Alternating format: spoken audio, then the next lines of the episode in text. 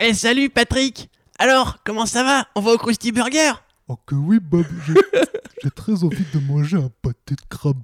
Et Tu nous fais euh, Monsieur Crab du coup Oh, J'aime l'argent. Salut mon petit Bob. Alors, est-ce que tu voudrais un pâté de crabe? Ouais, c'est bien Arnaud. Et avec- carrière qui t'attend Et avec Gary qui fait. Ouais, Et que- comment, comment, comment tu ferais Carlo du coup? Eh Bob Attends. Ta mère, je l'ai pas. Je crois que je vais te mettre ma clarinette dans le cul. Tu m'emmerdes Bob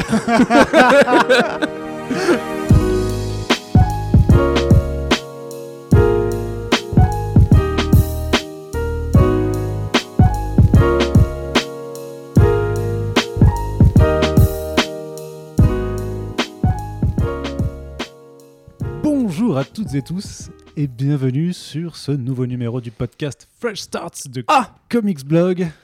Je suis Arnaud Ficou et je suis Ah oui ravi d'avoir avec moi le beau, le fabuleux, l'excellent Corentin. Merci Arnaud. Voilà. Le beau, le fabuleux, l'excellent Corentin est content d'être là. Il est toujours content d'être là. Et pourquoi est-ce qu'il est content d'être là, Eh bien, Corentin bah, parce que le fauteuil déjà est de qualité, Tout à fait, euh, le café est de qualité, tout à fait. le host, euh, ça va. Et le sujet du jour, Arnaud, est un peu exceptionnel. Il est un peu faut- exceptionnel, en effet, puisque nous allons vous parler de Julien Lepers. Oui, c'est un podcast spécial. Qu'est-il devenu depuis la fin de, de son contrat chez France 3 Exactement. Parce Alors, qu'il vend de la drogue à des Colombiens. vous vous dites peut-être qu'on est en train de sortir de notre ligne éditoriale. Eh bien non, puisque non. Comics Blog devient Julien Lepers Blog oui. à partir de... Allez, on arrête les conneries. Ils sont entre un blog et un blog. hein, Oui, c'est ça. Voilà. On, est, on est que des blogueurs. Allez, Fresh Starts, donc c'est le podcast review de l'actualité comics et des adaptations sur Comics Blog que vous retrouvez toutes les deux semaines en notre agréable compagnie. En tout cas, on l'espère. Et avec euh, le week-end qui vient de passer, on a quand même beaucoup, beaucoup de choses à débriefer, puisqu'on va vous faire un podcast un petit peu spécial New York Comic Con. que Nous avons vécu confortablement installés depuis Oui. nos locaux Oui, à oui. Paris, bien entendu, Mon canapé, moi, en l'occurrence. puisque la Art Money ne suffit pas encore pour aller à New York. non, on n'est pas loin quand même. hein. Ah, Non, on n'est pas loin. Là, ça-. Écoute, on, Voilà. on Là, on peut- peut aller jusqu'à jusqu'à Brest. Ouais, tu c'est vois. ça, Après, il reste plus qu'à l'océan à traverser. Il faut juste nager, c'est un petit peu Voilà, compliqué. Alors du coup, on va faire un débrief donc de cette actualité qui était euh, bah, quand même conséquente. Alors c'était pas non plus le- la New York Comic Con Ouais. la plus folle qu'on ait connue. La New York Comic Con est rarement de façon de la, Bah, euh, la moi, densité d'une San Diego Comic Con. Personnellement, je me rappelle quand même que l'année dernière, en termes d'annonces comics, ça envoyait plutôt du pâté. Ne me demande pas de faire des citations. J'ai juste ce sentiment parce que je me rappelle que je l'avais fait en podcast. à Oui, je, tout à fait. Vous pouvez le j'avais- trouver sur internet d'ailleurs. J'avais fait un, j'avais un sentiment plutôt positif parce qu'il y avait eu beaucoup de choses qui avaient été annoncées. Mais pas tant en fait. hein. Bah, C'est peut-être juste que- parce qu'il y avait Legacy qui euh, arrivait en ligne de mire, mais euh, en l'occurrence, euh, là, il n'y a pas trop, trop de trucs énormes. Du coup, peut-être que c'est ça. Alors c'est peut-être juste mon ressenti a posteriori qui est biaisé ou juste parce que j'étais trop crevé pour euh, prendre Ouais. vraiment le, euh, Je pense que c'est les deux. le feu des annonces. Mais en tout cas, on est là pour vous en parler. Et on, faut- on vous fera aussi par la même occasion un, un léger retour sur quelques petites annonces ça et là qui ont parsemé les deux dernières semaines parce qu'il s'est passé quand même quelques petites choses intéressantes. Et si tu veux bien commencer, Corentin, on va attaquer tout de suite par la partie comics parce que pour une Oui. fois, on a plein de choses à parler en comics. Alors, Oui. oui. Alors, euh, Alors on va commencer du côté de DC Comics, bien euh, entendu, DC Comics. puisque nous venons de DC Planet, il ne faut pas oublier que nous sommes Oui. de grosses fanzous de vous-même, DC. vous savez qui, qui domine le game. Exactement, même Euh. si même s'ils vendent euh, à 30% moins, non, pas du tout. Mais bon, c'est pas grave. Alors, il n'y a eu pas énormément d'annonces euh, à la New York Oh, Comic Con. quand même. Oui, c'est vrai qu'en général, ils sont plus présents que ça, DC. euh, Bah, Surtout à la noix ici. C'est un peu ceux qui, qui jouent bien le, le jeu d'habitude, alors que ils Marvel se un sont, peu. pour la majorité, ils- comment dire, ils se sont, pardon, ils se sont, je perds mes mots Oui, tout à fait. en Donc, du coup, direct. ils étaient présents, en l'occurrence, avec euh, l'imprint euh, Wonder Comics. Non mais justement parce que voilà, ils se sont contentés Voilà. de présenter pas mal de planches et t'aide. intérieurs pour certains projets qui sont vachement attendus comme le Three Jokers de, euh, de Geoff Jones et Janet Fabok, le Shazam de Jones également et de Dale Eagle Sam. T'avais deux trois planches aussi par exemple avec le, le, le prochain Aquaman de Kelly Sue DeConnick. Mhm. mais en termes d'annonces Inspiré par purement Led Zeppelin. croustillantes, euh, c'était pas ça. C'est vrai qu'il n'y avait pas non plus de, de scoop. euh, Voilà. de Mais scoop. pourtant, cet imprint euh, Wonder Comics lancé par. Euh, Brian. Michael Bendis. Donc un demi-scoop parce qu'en fait on Ouais. savait que Brian Bendis allait faire un imprint pour DC Comics. Contrairement à ce que des gens euh, laissaient entendre en disant Mais non, les gars, enfin, c'est pas sûr, hein, se trouve, c'est qu'une rumeur de Bleeding Cool. Mais en fait. Non, non, non, mais c'était, c'était même dans l'annonce officielle en fait. hein. Ils avaient fait un Non, mais avant ça, c'est plus vieux que ça, en fait. Comme, Oui, oui, mais, euh, mais dans le communiqué de presse, ils avaient dit il va faire plus tard un, un imprint curated un peu. Donc, c'est, Donc en plus du Jinx World, euh, il aura maintenant un truc super héroïque. exactement qui est un peu une- la, la façon, si tu veux, de procéder de l'éditeur euh, depuis, depuis au moins Ouais. une bonne année, je dirais. Par exemple, il y a Geoff Jones qui a aussi son, son imprint qui doit arriver Oui, bientôt. il y, avait- il y avait aussi Young Animal avant. Voilà, avec c'est Gerard Way. Le Wildstorm de. euh, Warren Ellis qui existe toujours d'ailleurs, ouais. même s'il n'y a que deux titres et que l'un des deux va s'achever. Tout à fait. Du coup, euh, DC multiplie les, les sous-bureaux dans, son- dans ses bureaux pour. euh, Toujours avec en fait cette orientation un peu, cette politique d'auteur qui est C'est derrière. ça, souvent dirigé par un seul homme, alors à l'exception du Black Label qui est plus ou moins sans tête, à ce que j'ai compris. Ouais. Euh, C'est plutôt c'est- le Black Label, c'est plus une question de format et de, et de contenu, même si on a déjà vu un petit peu ses limites il y a deux semaines. Du coup, voilà, rappelez-vous-en. entre Jones, euh, Ellis euh, et maintenant Bendis. Avec donc ce, ce Wonder Comics. Tu veux détailler peut-être euh, où je m'en occupe Non, vas-y, vas-y, je te laisse faire le Alors, petit. Nous avons trois petites séries. euh, Alors la première quand même, c'est euh, le grand retour de Young Justice. Ah oui, pardon, excuse-moi, oui, tout à fait. Young Justice, donc évidemment, évidemment euh, scénarisé par Bendis et Patrick Gleason. Patrick Gleason, donc c'est le, le grand pote de Peter Tomasi, avec qui il travaillait pendant des années sur euh, Batman, Batman et et Robin, Robin. et plus tard sur Robinson of Batman. Il avait aussi fait de l'Aquaman qui est tombé récemment en VF. Euh, donc voilà, bon, évidemment, on imagine que euh, c'est pour accompagner le retour de la série animée qui devrait bientôt se présenter sur le DC Universe. Alors oui, avec euh, une petite nuance parce qu'il y aura aussi un comics spin-off de qui fera le pont entre la saison 2 et la saison 3. Donc c'est vraiment un projet ouais, plutôt à part et je pense que c'est il est en plutôt- continuité, le comics de, de Bendis. Il est en continuité. Ouais, avec le reste du, du DC Universe. Ce qui pose quand même quelques petites questions au vu de la composition de l'équipe qui nous a été présentée. Puisqu'on y oui. retrouve donc euh, Bart Allen. Bart Allen, Impulse, euh, Superboy, Connor Kent, Wonder Girl, donc la version de Natroy, pas la version des Teen- des Teen Titans, euh, et Robin, donc Tim Drake. Voilà, donc Voilà. Tim Drake qui perd son intitulé de Red Robin, Mhm. hein, qui n'a plus le double R sur son costume. Et un nouveau personnage qui s'appelle Teen Lantern, qui sera une Green Lantern adolescente qui a réussi à hacker un autre pouvoir, ce qui est curieux, mais Alors- très bendicien. Ouais, et pourtant, c'est pas la première fois en fait qu'il y a un, si tu veux, quelque chose d'un un aspect technologique qui est apporté par rapport à l'anneau de Green Lantern parce que je crois que le hack de l'anneau c'était déjà fait avec euh, Cyborg et l'anneau de, de Power Ring de euh, Jessica Cruz il y a pas si longtemps que ça je me rappelle Ouais. plus dans quel titre c'était. Je- mais il y avait un je délire comme ça où il se- en fait il se retrouvait du coup dans l'anneau euh, de pouvoir en fait euh, Ah oui, et il y avait euh, Oui, Vol- exact, c'est bien Voltune un qui était encore dedans euh, tu vois cette version là tout à fait. Bon, du coup, ça ferait du coup une sorte de version sidekickienne comme le principe des Young Justice le fait, mais pour Green Lantern qui en général n'a pas de sidekick, c'est pour avoir une espèce de ouais de, de vrai réplica en fait de euh, l'équivalent de Justice League, parce vous avez du coup un Flash, vous avez un Superman Boy, vous avez une Wonder Girl et vous avez un Batman avec Robin. Du coup, il manquait que le Green Lantern, on s'attendrait presque à ce qu'il y ait un, cyborg euh, teen dedans, mais bon, cyborg évidemment, il est déjà pris. Euh, et donc, du coup, euh, les trois mini-séries qui viennent ensuite seront donc un titre Naomi, une, nouvelle super-héroïne créée par Bendis et David F. Walker, euh, et qui sera Alors, David euh, David F. Walker qui était scénariste du titre Cyborg Voilà, donc on euh, imagine que en fait, Bendy sera juste le plotter Oui. et que euh, David Walker sera juste là pour, ses, enfin, sera là pour écrire le dialogue. Euh, et Jamal Eagle au dessin. Euh. Ferrero qui revient, c'est cool, Ça, on est content. cool, oui. Euh, on a vu les premières planches de Joe, Joe Quinones, donc Quinones au dessin et Sam Fries à l'écriture. Pareil, a priori, Bendis juste euh, au plotage. Et du coup, Potage. Dia Enfin, plot. H, qu'est-ce que c'est, Corentin? Alors, Dial H, c'est une, une très vieille série en fait qui, euh, qui avait été relancée euh, avec, euh, avec Grace au moment des New 52. C'est, on va dire, une cabine téléphonique hantée. euh, et selon le numéro que vous composez dessus, vous pouvez avoir une. En fait, c'est pas selon le numéro. grande- C'est en fait, tu composes un numéro qui Oui, est, euh, qui est H, du coup, justement, tu, euh, pour, Voilà. pour héros. Et t'as un, un super pouvoir un peu euh, Aléatoire. bizarre. Voilà. Et genre, il y a vraiment de tout. euh, Il y a le- une tête de coq, euh, des pouvoirs complètement bizarres. euh. Ça veut dire quoi 12 numéros le, premier, le dernier volume? Le dernier ouais, c'était Voilà. écrit par euh, Chena Mieville, qui est un, Ouais. un auteur de science-fiction à On la base. pas beaucoup revu depuis d'ailleurs. Qui avait euh, Matteo Santolu, Santoluco? Qui était au début, et avec Alberto Ponticelli sur la fin. Mathéus, tu veux dire? Matteus, pardon, oui. Pas Matteo, pardon. Euh, du coup, oui, c'est le mec de Tortue Ninja pour ceux qui, qui ne voient pas. Euh, du coup, ouais, un- une très bonne série qui avait fait effectivement euh, un petit succès d'e- d'estime parce qu'elle n'a pas beaucoup vendu au, début des New 52 et qui est revenu après bien des annonces. A même une- un moment donné où elle devait être une série télé par Machinima. Oui, Rappelez-toi, c'est avec l'époque Oui, oui, où rappelle, le oui. fils de Will Smith devait jouer Static Shock et tout. Enfin, tout un truc qui sont jamais arrivés en fait. Ils voulaient aussi faire une relance de Critters en série. Enfin bref, il y a plein de trucs qui sont jamais arrivés. On sait pas pourquoi ils ont annoncé ça à l'époque. Euh, et donc, oui, effectivement, euh, ce sera encore, une fois une relecture parce que c'est encore plus vieux que ça, hein, qui a priori va plus chercher du côté Silver Age de la série, où euh, un téléphone permet d'obtenir des pouvoirs magiques avec, encore une fois, C'est toujours très agréable quand Corentin lit les news au lieu Oui. de euh, préparer Mais il y a beaucoup de trucs, euh, comme tu le sais, Arnaud. Voilà. Euh, bah, du coup, c'est tout ce qu'on avait à dire là-dessus. Bah oui. Et donc, on a vu les planches de Quinones. Et a priori, donc, il y aura deux nouveaux héros qui ne sont pas euh, Jonathan Kent, contrairement à ce qu'on pourrait penser.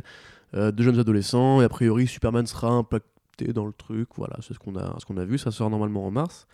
Et enfin, les Wonder Twins. Donc, par ton, ton, petit, ton petit chouchou, Exactement, Marc Russell, qui a fait, Prez, qui a fait aussi, Les Pierres à Feu, et qui a fait aussi. Euh, Snagglepuss Chronicles, Ouais, je, je pensais plutôt à. c'est Alciad en français. Mais c'est son titre le moins ouais, connu, mais je pensais plutôt à The Lone Ranger, qui est tombé récemment chez Dynamite. il a effectivement. Bah oui, mais ça, l'as on pas lu a- d'ailleurs Non. Ouais, bah, c'était pas terrible. Euh, Non, mais disons, disons que c'est un auteur qui réussit à faire des histoires plutôt sympathiques chez DC. Enfin, de toute façon, son, Mm. presse, son presse était assez exceptionnel parce que si tu veux, c'était quand même. une- c'était plus que sympathique quand même, presque. C'est pour ça que j'ai dit que c'était assez exceptionnel. Ouais. Autant pour euh, moi. C'est toujours inédit en VF et j'espère qu'un jour quelqu'un quelqu'un le sortira. Urban. Pardon. Voilà, mais c'était vraiment un titre euh, qui, qui était visionnaire par rapport à l'Amérique euh, post-Trump. En fait, c'était assez, assez, assez effarant. Alors qu'il était publié avant que Trump Ouais, bah soit élu. Ah, bien sûr, bien sûr, Donc, même euh, avant même bien avant, c'était en 2014. si- si- Particulièrement si sur la, question des réseaux sociaux, quand vous voyez l'activité, enfin réseau sociétal que- qu'a Trump euh, sur Twitter, c'est assez fascinant de rendre compte qu'à quel point il avait prévu ça euh, en avance. Exactement. Et puis donc pareil, en fait, c'est un auteur qui a toujours, euh, si tu veux, c'est un satiriste. Donc en fait, chacun de ses titres, il en profite pour faire, pour faire une satire de la société avec différents aspects en fonction du contexte, sans jamais forcément, tu vois, donner, euh, donner de ses idées avant euh, le contexte de la série qu'il est en train de prendre. C'est-à-dire que Les Pierres à Feu, il partait quand même du principe que c'était déjà une satire à la base en fait de la société Mhm. américaine, sauf qu'il Ouais. il allait pousser le, le bouchon encore plus loin. Pareil, The Snagglepuss Chronicles, c'est en gros, si tu veux, c'est un, c'est un dramaturge euh, homosexuel qui, euh, qui vient présenter sa ses pièces à New York, et donc forcément, avec tous les questionnements sur l'identité sexuelle aux États-Unis, bah, ça permet d'aborder des thématiques sociétales hyper fortes, sachant que ça dénature pas non plus le côté dandy un peu de- du personnage. Donc ça, c'est une œuvre en fait qui est pas encore arrivée en France de toute façon. Euh, tout Oui. ce qu'a fait Marc ça c'est pas arrivé. Sachant qu'il a fait aussi un numéro récemment sur euh, les nouvelles vagues de crossover avec les Looney Tunes où il a fait le euh, ouais, tout à fait. ouais. Porky Pig euh, Lex Luthor qui, est- qui était aussi assez brillant sur les rapports hiérarchiques dans les sociétés et, et comment les patrons peuvent utiliser des, certaines, certaines de leurs, de certains de leurs subalternes comme souffre-douleur. C'était plutôt bien écrit. Donc Tout je me fait. réjouis de le voir utiliser les Wonder Twins. Alors les Wonder Twins aussi, c'est un concept qui est... Alors juste, juste parce que quand ouais. même, l'artiste sera Stephen Byrne. Oui, Steven Voilà. Byrne. ouais. Tu peux enchaîner? Non, c'est juste que les Wonder Twins, c'est quand même des personnages qui sont vraiment pas connus. euh, de les personnages de, Super DC. Friends. Euh, Ouais, mais qui se souvient de Super Friends, tu vois. ah bah il y a des vieux. Voilà.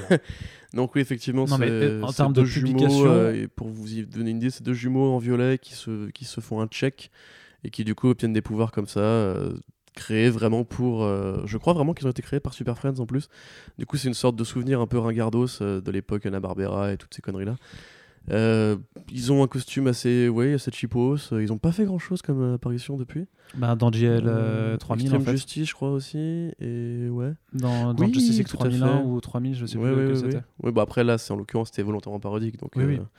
Et du coup, alors Zan et Jania, une race alien qui obtient des pouvoirs parce qu'ils font par deux, toujours par deux, ils vont. Je pense que a priori, Russell va les prendre comme un, un truc humoristique du coup. Oui, Probablement. aussi, oui. Bah, de toute façon, toute cette ligne euh, Young Justice, tu vois aussi par les artistes qu'ils ont choisis, par les, les titres et tout ça, ça a une volonté d'être un petit peu.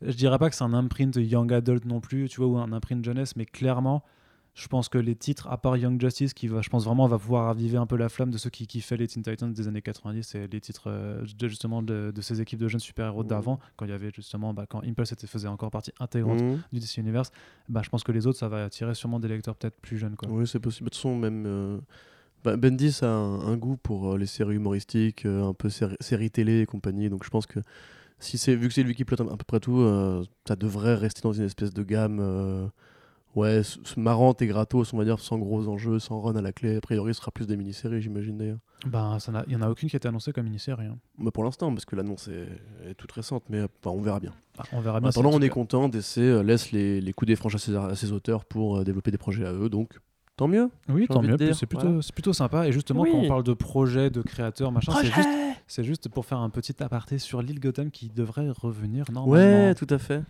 Euh, bah, c'est euh, ce bon euh, Dustin Nguyen qui a annoncé ça euh, comme une fleur.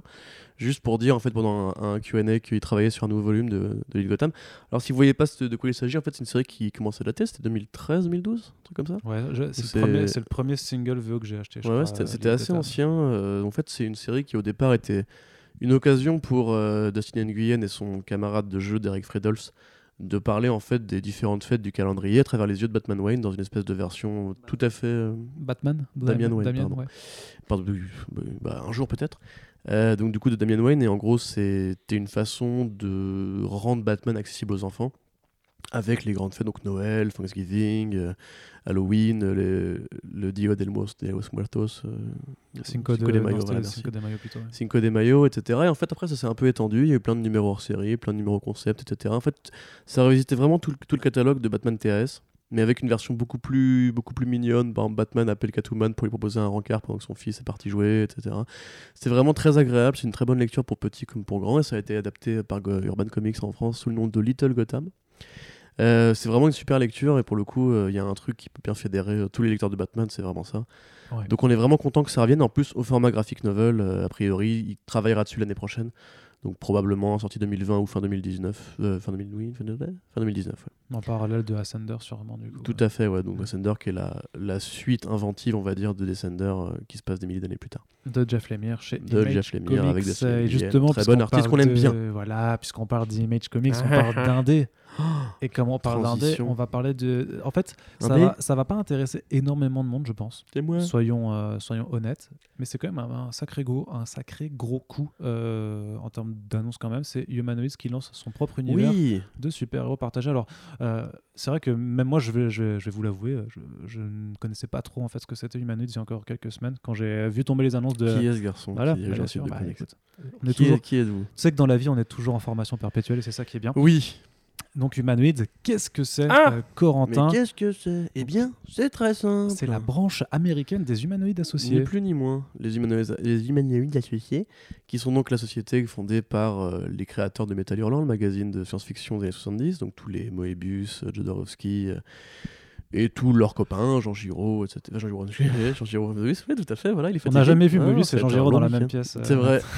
Mais qui sont-ils, mon Dieu Euh, donc en gros voilà les Metal Hurlant c'est donc une, très très grande revue de science-fiction dans les années 70 qui a inspiré énormément de choses dont Star Wars, dont Blade Runner, tout l'imaginaire cyberpunk moderne, y compris Mad Max et George Miller, etc. Et en fait un jour euh, cette, pub- cette publication-là a évolué, il y a de nouveaux auteurs qui sont arrivés, les Enki Bilal et compagnie. Et euh, évidemment, ça s'est répandu aux États-Unis, puisque c'est un petit peu eux aussi qui ont montré à l'époque des années 70-80 comment est-ce qu'on faisait de la vraie BD avec du vrai papier à l'époque où les kiosques et les singles de, de comics américains étaient de qualité assez médiocre. Et en fait, les auteurs eux-mêmes ont apporté les humanoïdes associés aux États-Unis, jusqu'à qu'en en 99, euh, le président de la compagnie qui s'appelle Giger, je crois, mais je pense pas qu'il y ait un lien avec Monsieur HR, euh, est monté donc Humanoids Inc., donc euh, INC. qui s'est chargé en fait simplement des reprints des travaux des humanoïdes, donc le Métabaron, encore une fois les œuvres de Bilal, comme la trilogie du monstre, la tétralogie du monstre et compagnie. Et c'est un petit peu resté ça pendant très très longtemps. Mais le fait est que le marché des comics a un peu évolué, que Humanoids est devenu une boîte relativement importante, enfin suffisamment en tout cas pour se permettre de proposer des contrats à terme. J'imagine qu'ils ont compris qu'aujourd'hui il y a moins euh, d'appels pour les publications des humanoïdes associés, même en France, de toute façon, où y a- parce qu'il n'y a, pas les nouveaux grands, grands, grands d'aujourd'hui. En tout cas, ils prennent, ils prennent du temps à se développer. Et puis, comme le disait un commentaire, il est aussi, euh, il serait idiot d'oublier que le marché des comics aujourd'hui pèse un enjeu commercial certain avec le cinéma, les écrans, etc. Et que donc il est important d'avoir une propriété qu'on peut éventuellement vendre. Enfin, si c'est pas le cas et que le président des Humanoides nous écoute, nous sommes désolés de spéculer sur vos intentions commerciales. Mais en l'occurrence, du coup, ils ont engagé. C'était l'une des annonces des dernières semaines. John Cassaday en Chief Creative Officer et Mark Wade, on va dire, en directeur de publication. Enfin, un terme qui n'existe pas trop en France, mais on va dire que c'est un petit peu une sorte de Jeff Jones et l'autre une sorte de Jim Lee. Disons que tu as Mark Wade et John Cassaday à, Voilà. à l'équipe créative de Général. Quoi. Tout à coup. fait. Et ils ont annoncé du coup, euh, donc ça a- en fait ça a 20 ans, hein, juste pour ça que c'est important de le dire, c'est pour les- l'anniversaire de Humanoids Inc., donc la branche américaine, ils, ont, ils se sont dit, écoute, on va faire ça à l'américaine, et on va faire ce que font les Américains depuis toujours, c'est-à-dire créer un univers partagé de super-héros. Ils l'ont appelé H1, euh, ça a décrit une terre entière, une terre de trois séries. Euh, Ignited, Savage Land et Tu vas m'aider pour la dernière. D'accord, j'ai pas m'aider, d'accord. Ignited, Savage Land et Omni, je crois. Où en gros la première série, euh, alors il n'y a pas d'équipe créative précise annoncée. En fait, on sait qu'il y aura quelques noms intéressants comme Vincent Del Rey qui travaillera dessus ou Yannick Paquette. Mais euh, la distribution de ces différentes séries entre ceux qui seront les architectes et ceux qui seront vraiment scénaristes ou artistes n'est pas forcément très claire. Donc en résumé, vous avez une terre où euh, la population mondiale euh, grandit à rythme croissant, comme chez nous, où il y a différentes catastrophes climatiques qui arrivent à cause du réchauffement, Comme chez nous. comme chez nous. Et, et où du coup des surhommes euh, apparaissent, pas comme chez nous, à moins que, je sais pas, Arnaud, Non, tu, tu non, me sembles très surhumain aujourd'hui. Pas vraiment. et du coup, voilà, donc évidemment, ça va être les euh, X-Men slash euh, super-héros de ce monde-là. Pendant ce temps-là, une scientifique euh, euh, d'origine africaine, je crois, justement, en, enfin afro-américaine, en euh, voyage en Afrique, va avoir un accident qui va lui, pro- lui prodiguer un cerveau à la John Doe, euh, qui en gros lui permet de répondre à chaque question parce qu'elle a une réflexion qui peut aller plus vite que la vitesse de la lumière. Voilà, ce qui est j'ai l'impression d'écouter Stanley, c'est quand tu quand tu vois le pitch, genre son cerveau va plus vite que la vitesse de la lumière. C'est-à-dire, c'est- il va, il va très vite. Mais je crois que les cerveaux vont plus vite que la vitesse de la lumière de toute façon. Ah bah voilà, bah super. Bah, tu, pré- tu préviens Mark Wade. Faudrait que je mail, regarde. Je je sais pas si c'était mesuré la vitesse de. de- Bah, en fait, c'est comment tu calcules la vitesse, tu vois. c'est Non, mais tu fais, tu, fais des, études de- en termes de neurones, tu enregistres les signaux électriques Ouais. et tu vois le truc. Bon, en gros, elle bon, réfléchit très vite. Des trucs de Et science, c'est compliqué, tu sais, on fait comme dans les films. Ah oui, tu peux pas parler en français, s'il te plaît. c'est- Ma femme, mais parle français Et du coup, euh, voilà, ce personnage-là, en l'occurrence, va être celle qui va s'intéresser à l'origine des Ignited. Euh, et une troisième série euh, qui est beaucoup plus brumeuse, où en gros on sait juste que ce sont deux personnes qui sont obligées de collaborer ensemble parce que si jamais elles s'éloignent l'une de l'autre, c'est la fin du monde.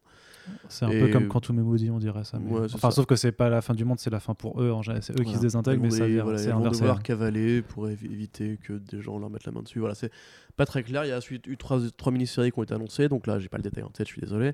Euh, pour euh, voilà, on va dire tacler un petit peu le, mi- le milieu de l'édition américaine aussi sur l'indé comme sur le super-héros.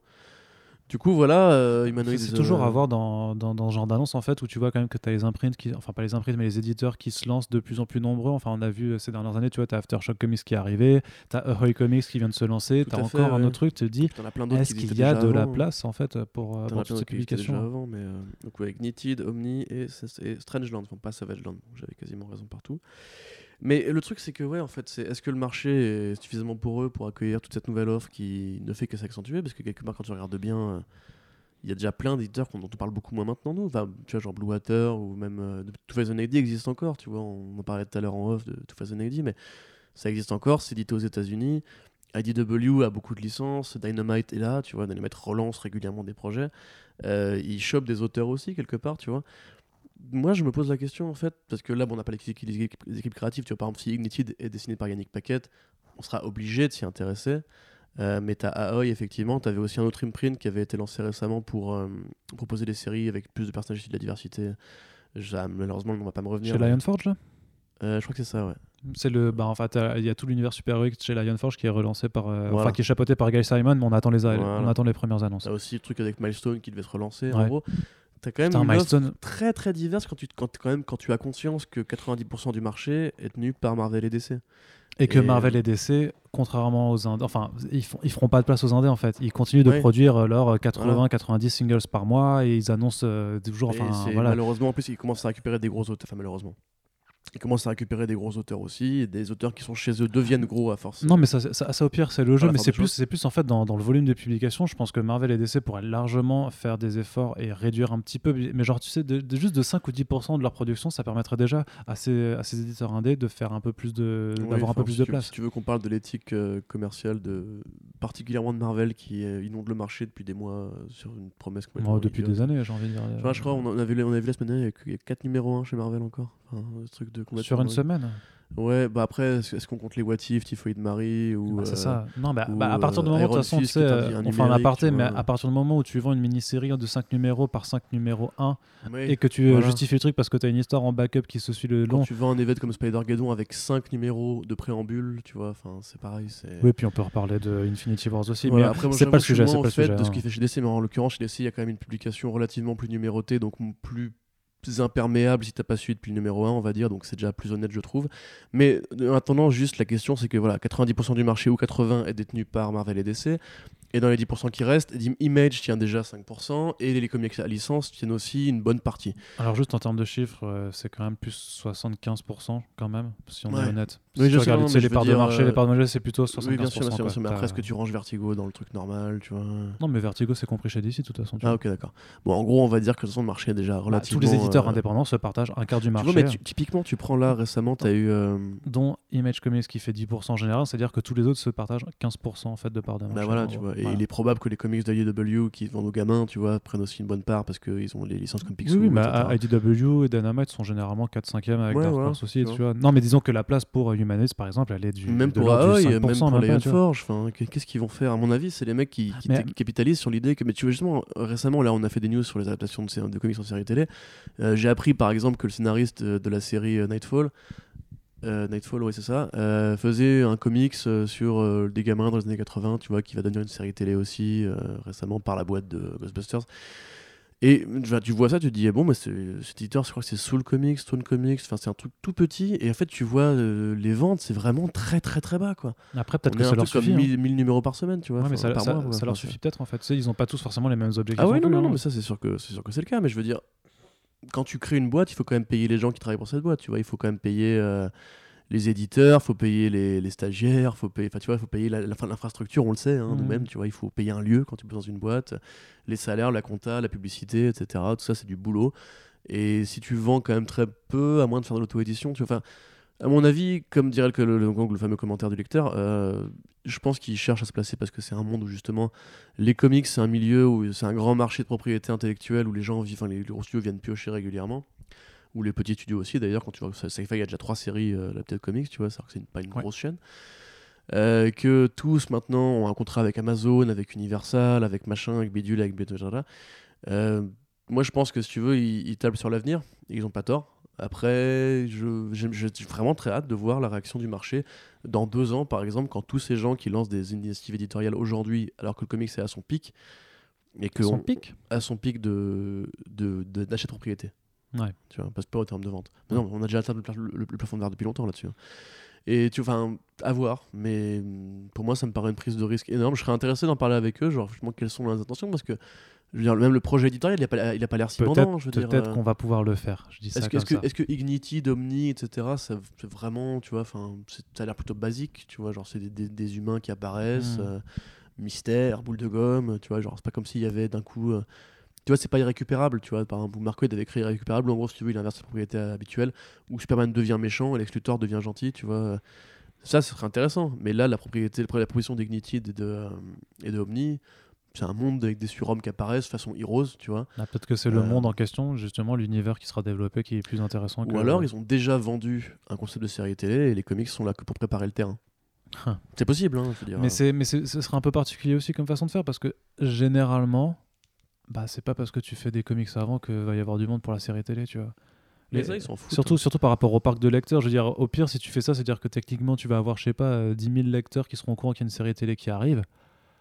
Mais euh, c'est quoi l'argument C'est de dire alors la série télé est adaptée du comics pour que ça donne un cachet de Honnêtement, Arnaud, je vais, je vais te d'originalité très artistique. simplement, je ne sais pas. Ouais, non, Quand mais tu vois que. Daybreak, un comics qui a dû faire euh, allez, 500 ventes, euh, non j'exagère, un comics qui n'est même pas édité d'ailleurs en dehors des États-Unis et qui est, quand même très particulier. Enfin, du coup, j'ai pris le temps de le lire la dernière fois. Euh, c'est quand même un truc qui est super particulier. Ça n'a même pas grand-chose à voir avec le pitch de la série qui est proposée. Tu vois, parce que ça, là, c'est pas comique du tout en fait. C'est un- c'est limite dépressif comme comics, tu vois. Euh, tu dis pourquoi euh, ne pas développer une histoire originale parce qu'en plus les pitchs sont assez différents. Euh, Je ne sais pas. À mon avis, c'est c'est juste un gage de confiance pour valider un projet, comme je t'avais dit l'autre jour. Quand il y a comics dans le titre, les financiers sont c'est ce que je- plus enclins à balancer du pognon. Mais après, euh, Ouais, et puis comme dit, t'as une certaine, euh, un certain gage de euh, Ouais. qualité ou pas parce que ça vient de la BD, donc c'est forcément mais cool. quand tu vois par euh, exemple que des séries comme Mutant X, d'ailleurs qui était produite par Marvel Studios à l'époque, qui n'était pas une série des X-Men, mais tu vois, ça aurait pu l'être, ou que des séries comme Heroes ou les 4400 ou The 100, tu vois, ont toujours un petit côté genre super-héros, mystère, boule de miche. Tu vois, et au final, tu te dis, mais pourquoi est-ce que maintenant, aujourd'hui, il faut qu'il y ait le comics qui soit associé avec? Honnêtement, je ne sais pas la réponse. Juste, je pense que c'est devenu une obsession, vraiment une manie, une obsession des, des médias particuliers américains. Et que du coup, bah, si aujourd'hui, mais regarde le mec, l'ancien Marvel Studios qui se barre pour, pour fonder une boîte qui va adapter les comics de Aspen. Tu vois, le truc le plus. Enfin, il faut vraiment être pointu quand même dans les comics pour lire des comics Aspen, tu vois, pour lire Phasm, euh, Michael Turner et compagnie. Je veux dire, ça a vendu à une époque, aujourd'hui tout le monde s'en fout et personne s'en souvient, tu vois. Si beaucoup de gens Netflix qui veut faire l'univers extrême de Rob Liefeld, c'est c'est un truc le plus has-been de la vie. Tu, mais tu vois, je, je, pense pas qu'il y a un- vraiment un- une logique là-dedans. Je sais hein. pas forcément ta position sur parce que je pense que tu, tu sous-estimes largement l'œuvre de l'œuvre des Aspen Comics et de, et de l'univers de Rob. Liefeld. Je dis juste C'est que un, c'est un délire américain aussi. hein. c'est oublié. Mais pas forcément. Mais même ici, non, c'est pas vrai. parce qu'il y a énormément de gens qui ont à peine 10 ans de plus que toi ou 15 ans de plus que toi qui, qui, qui se rappellent largement des travaux de, de Michael Turner, de, de Fathom et tout ça. Mais les producteurs ont- eux-mêmes, c'est pas tellement leur problème, ça, tu Hein vois. Mais le truc, c'est que eux, c'est des, vrais, des lecteurs, ils s'en souviennent vraiment. Non, non, non, Si, non, si. non, mais arrête. Le producteur de Ex Marvel Studio qui, veut, qui monte une boîte euh, pour faire un univers partagé autour de Aspen. Je te jure, je- mais-. Et Mais te jure que même si tu ressens que c'est oublié ici, parce que forcément de toute façon le culture c'est pas dans notre culture euh, française, je te jure qu'aux États-Unis ça Non, mais marche. je veux pas dénigrer l'héritage de la légende de Michael Turner. Je dis Mais juste mais c'est pas que c'est que pas si pas que viens à cet endroit-là, je veux dire que t'as quand même d'autres comics de super-héros qui seraient plus Mais intéressants. non, mais t'as toute une vague, mais t'as vraiment toute une vague de production les années 90, c'est Rob Liefeld et tout ça, tout cet univers-là. Je suis désolé, ça a laissé une empreinte qui est encore bien vivante aujourd'hui parce que les gens qui ont grandi avec ça et qui adorent ça ont la quarantaine et donc c'est eux qui ont le fric et c'est eux qui vont dépenser leur soupe pour aller voir ce genre de choses Bah, et qu'il y a un vrai marché. Oui, oui, oui, bah, si tu veux, enfin, moi je suis prêt à prendre le pari pour le coup des projets comme Fathom, tout le monde va s'en battre la, la race, Moi, je mais pense- d'une sévérité. euh, Mais fin, pff, non. Moi, quand je, quand, quand je vois franchement les réactions, je pense que c'est c'est juste qu'un truc euh, qu'on ne capte pas parce qu'on n'est pas en Amérique non plus, mais t'as un vrai délire autour de toute cette Bah, période-là. parce que c'était à cette époque-là que le les Apocalypse, était dans les X-Men, c'est typiquement le run Claremont Miller, euh, il avait Claremont euh, Lee, euh, années 80-90. Le film il est sorti, tout le monde était, personne était là en mode genre Ah, Apocalypse, trop bien, tout le monde était là, mais c'est quoi ce boulot, c'est ridicule, tu vois. Oui, mais parce qu'en l'occurrence, le trailer vie, euh, montrait qu'il était pas beau et que ça avait rien à voir. non, mais mais enfin, le nostalgie années 90, euh, pouf, non, moi je pense que c'est un mensonge des médias chinois.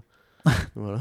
c'est un complot des Illuminati. Bon, Non, en mais tout bref, cas, on n'est pas, on d'accord là-dessus. Mais c'est juste parce que tu Non, mais juste sec non, dessus et euh, je pense que tu sous-estimes la chose. C'est toi qui me fais passer pour un anti-Michael Turner. Je dis juste. Alors n'oubliez pas que le hashtag Corentin d'émission est toujours tu très actif. mes propos, euh, Arnaud. Attends, t'as Tu viens de dire que les.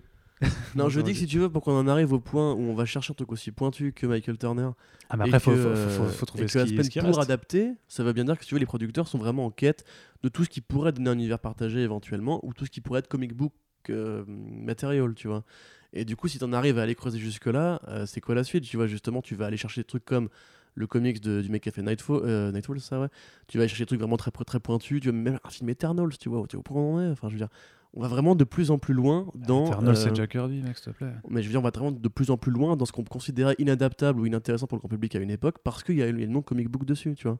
Ou parce qu'on estime que maintenant on peut le faire parce Et que les gens étaient dire, assez habitués à avoir les- des adaptations de comics pour aller chercher justement les trucs les, les moins, les mais, moins connus. mais je pense pas qu'il pense à nous, ça, je, il pense pas au public forcément. À mon avis, il pense vraiment juste euh, genre, ok, donc ça on a fait, qu'est-ce qu'il reste à faire, tu vois. Et du coup, ils prennent, ce tu vois, ils grappillent ce qui Ouais, c'est un, et c'est prendre. un petit peu bizarre parce que techniquement, euh, même quand tu dis que ça on a fait, techniquement, bah, tu peux toujours faire des suites, des reboots et, et rester, en, rester dans une certaine de Ouais, boucle avec les choses que tu veux faire. Non, Franchement, vrai, vrai, mais t'as pourquoi faire un film Eternals nouveauté, quand tu pourrais juste. euh, après, c'est pas dire qu'ils vont pas faire les deux, mais tu pourrais juste relancer Captain America avec un autre Captain America avec un autre Parce que acteur. t'as par le goût de la nouveauté aussi, tu vois. Ça, Marvel Studios montre que ça marche, tu vois, en fait. Si tu regardes bien, euh, Non, mais je prends, je Spider-Man, pense, il a je pris, pense- tu vois. je prends cet exemple-là, mais pourquoi euh, faire un film euh, New Gods alors que tu pourrais aussi euh, relancer Superman, tu vois Donc, pour moi, c'est, bah, je, je n'ai pas, encore une fois, la réponse à cette question. Pour moi, c'est une connerie de faire, de faire un film New Gods quand t'as pas de Superman dans ton univers. je- Non, mais ce que. Non, enfin, je trouve ça débile. Si t'as un Darkseid sans Superman, c'est, c'est aussi con. Enfin, bref. Autre débat. Mais juste, ce que je voulais dire, c'est qu'en fait, maintenant, les producteurs, dès qu'il y a comme des bouts dedans, bah, c'est banco, quoi. Et donc, du coup, peut-être que Humanoid mise, là- mi- mise, mise là-dessus avec ce pari-là. Ouais, euh, après, moi, je trouve ça un petit peu dommage de voir ça que comme une. euh, Après, c'est peut-être parce que je suis, euh, je suis naïf. Moi, je trouve que ce sera bien, euh, là-dessus. Non, non, mais c'est- pas que ce sera pas bien ou pas. J'espère que ce sera bien. Mais de, de voir ça vraiment que juste comme, en fait, un, si tu veux, un prétexte pour se faire acheter la licence et pour développer quelque chose sur des, autres formats parce que ça rapporte plus de thunes, je trouve que c'est juste par rapport un peu à cet esprit, à cette, enfin, par rapport à l'historique, tu vois, par, par rapport à cette façon de concevoir Humanité, je trouve que ça fait un peu super vénal par rapport quelque part bah, la prétention artistique que tu peux avoir quand t'as, je suis désolé, derrière euh, Mark Wade, euh, John Cassaday Fabrice Sapolsky euh, à la tête, tu vois. Après, faut pas nier non plus, c'est des mecs qui sont là aussi pour vivre, faut bien qu'ils qu'ils touchent de la thune et Oui. faire des choses. Oui, après, Mais je Mark trouve ça Waid, un peu dommage c'est- de- pas nouveau, je veux dire, il a quand même été euh, CFO de. Non, CEO de Boom Studios euh, pendant euh, deux ans. C'est à l'époque d'ailleurs où il a fait Irrécupérable. Et, euh, et après, il a quand même ouvert Trillbend, tu vois. Enfin, faut pas être naïf et se dire que le nom Mark Wade est forcément synonyme de gain créatif, tu vois. C'est un mec qui, qui, est aussi un col blanc quand il veut être un col blanc, tu vois. Et ça veut pas dire qu'il signe des bons gars en général, Mark Wade, y a pas de problème là-dessus. C'est juste que. euh, ah, tu vois, c'est comme si on dit Geoff Jones va travailler chez Marvel, ça veut pas dire Geoff Jones va faire écrire 15 nouvelles séries pour Marvel, ça veut dire Geoff Jones va faire de l'administratif chez Marvel. Et ouais, mais comme, comme, comme quand Bendis arrive, tu vois, Bendis il arrive, lui, c'est aussi un architecte, du coup il arrive, hop, il pose des jalons, il dit je vais plot trois séries et je les file à des mecs, tu vois.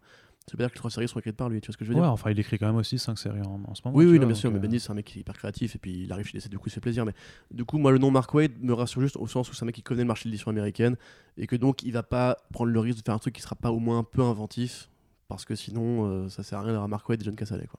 Exactement. Bon, Voilà. On, on passe à autre chose. C'était un peu long, désolé, messieurs, dames, qui, n'a- qui n'aimaient pas le comics et Voilà, on va faire, cinéma. euh, on va faire une petite, euh, une petite euh, brève sur Archie Comics qui a annoncé deux titres Archie. horreur. Alors c'est vrai que Ar-. Archie Comics, on essaie d'en parler un- au mieux Compagnie. qu'on peut sur Comics Blog. Il y a notamment justement les titres qui sont arrivés en VF chez Glénat dans une collection souple qui s'appelle Login. Et euh, le premier tome est pas terrible. Par contre, il y a le, le, le tome 2, c'est le Archie de Mark Wade justement.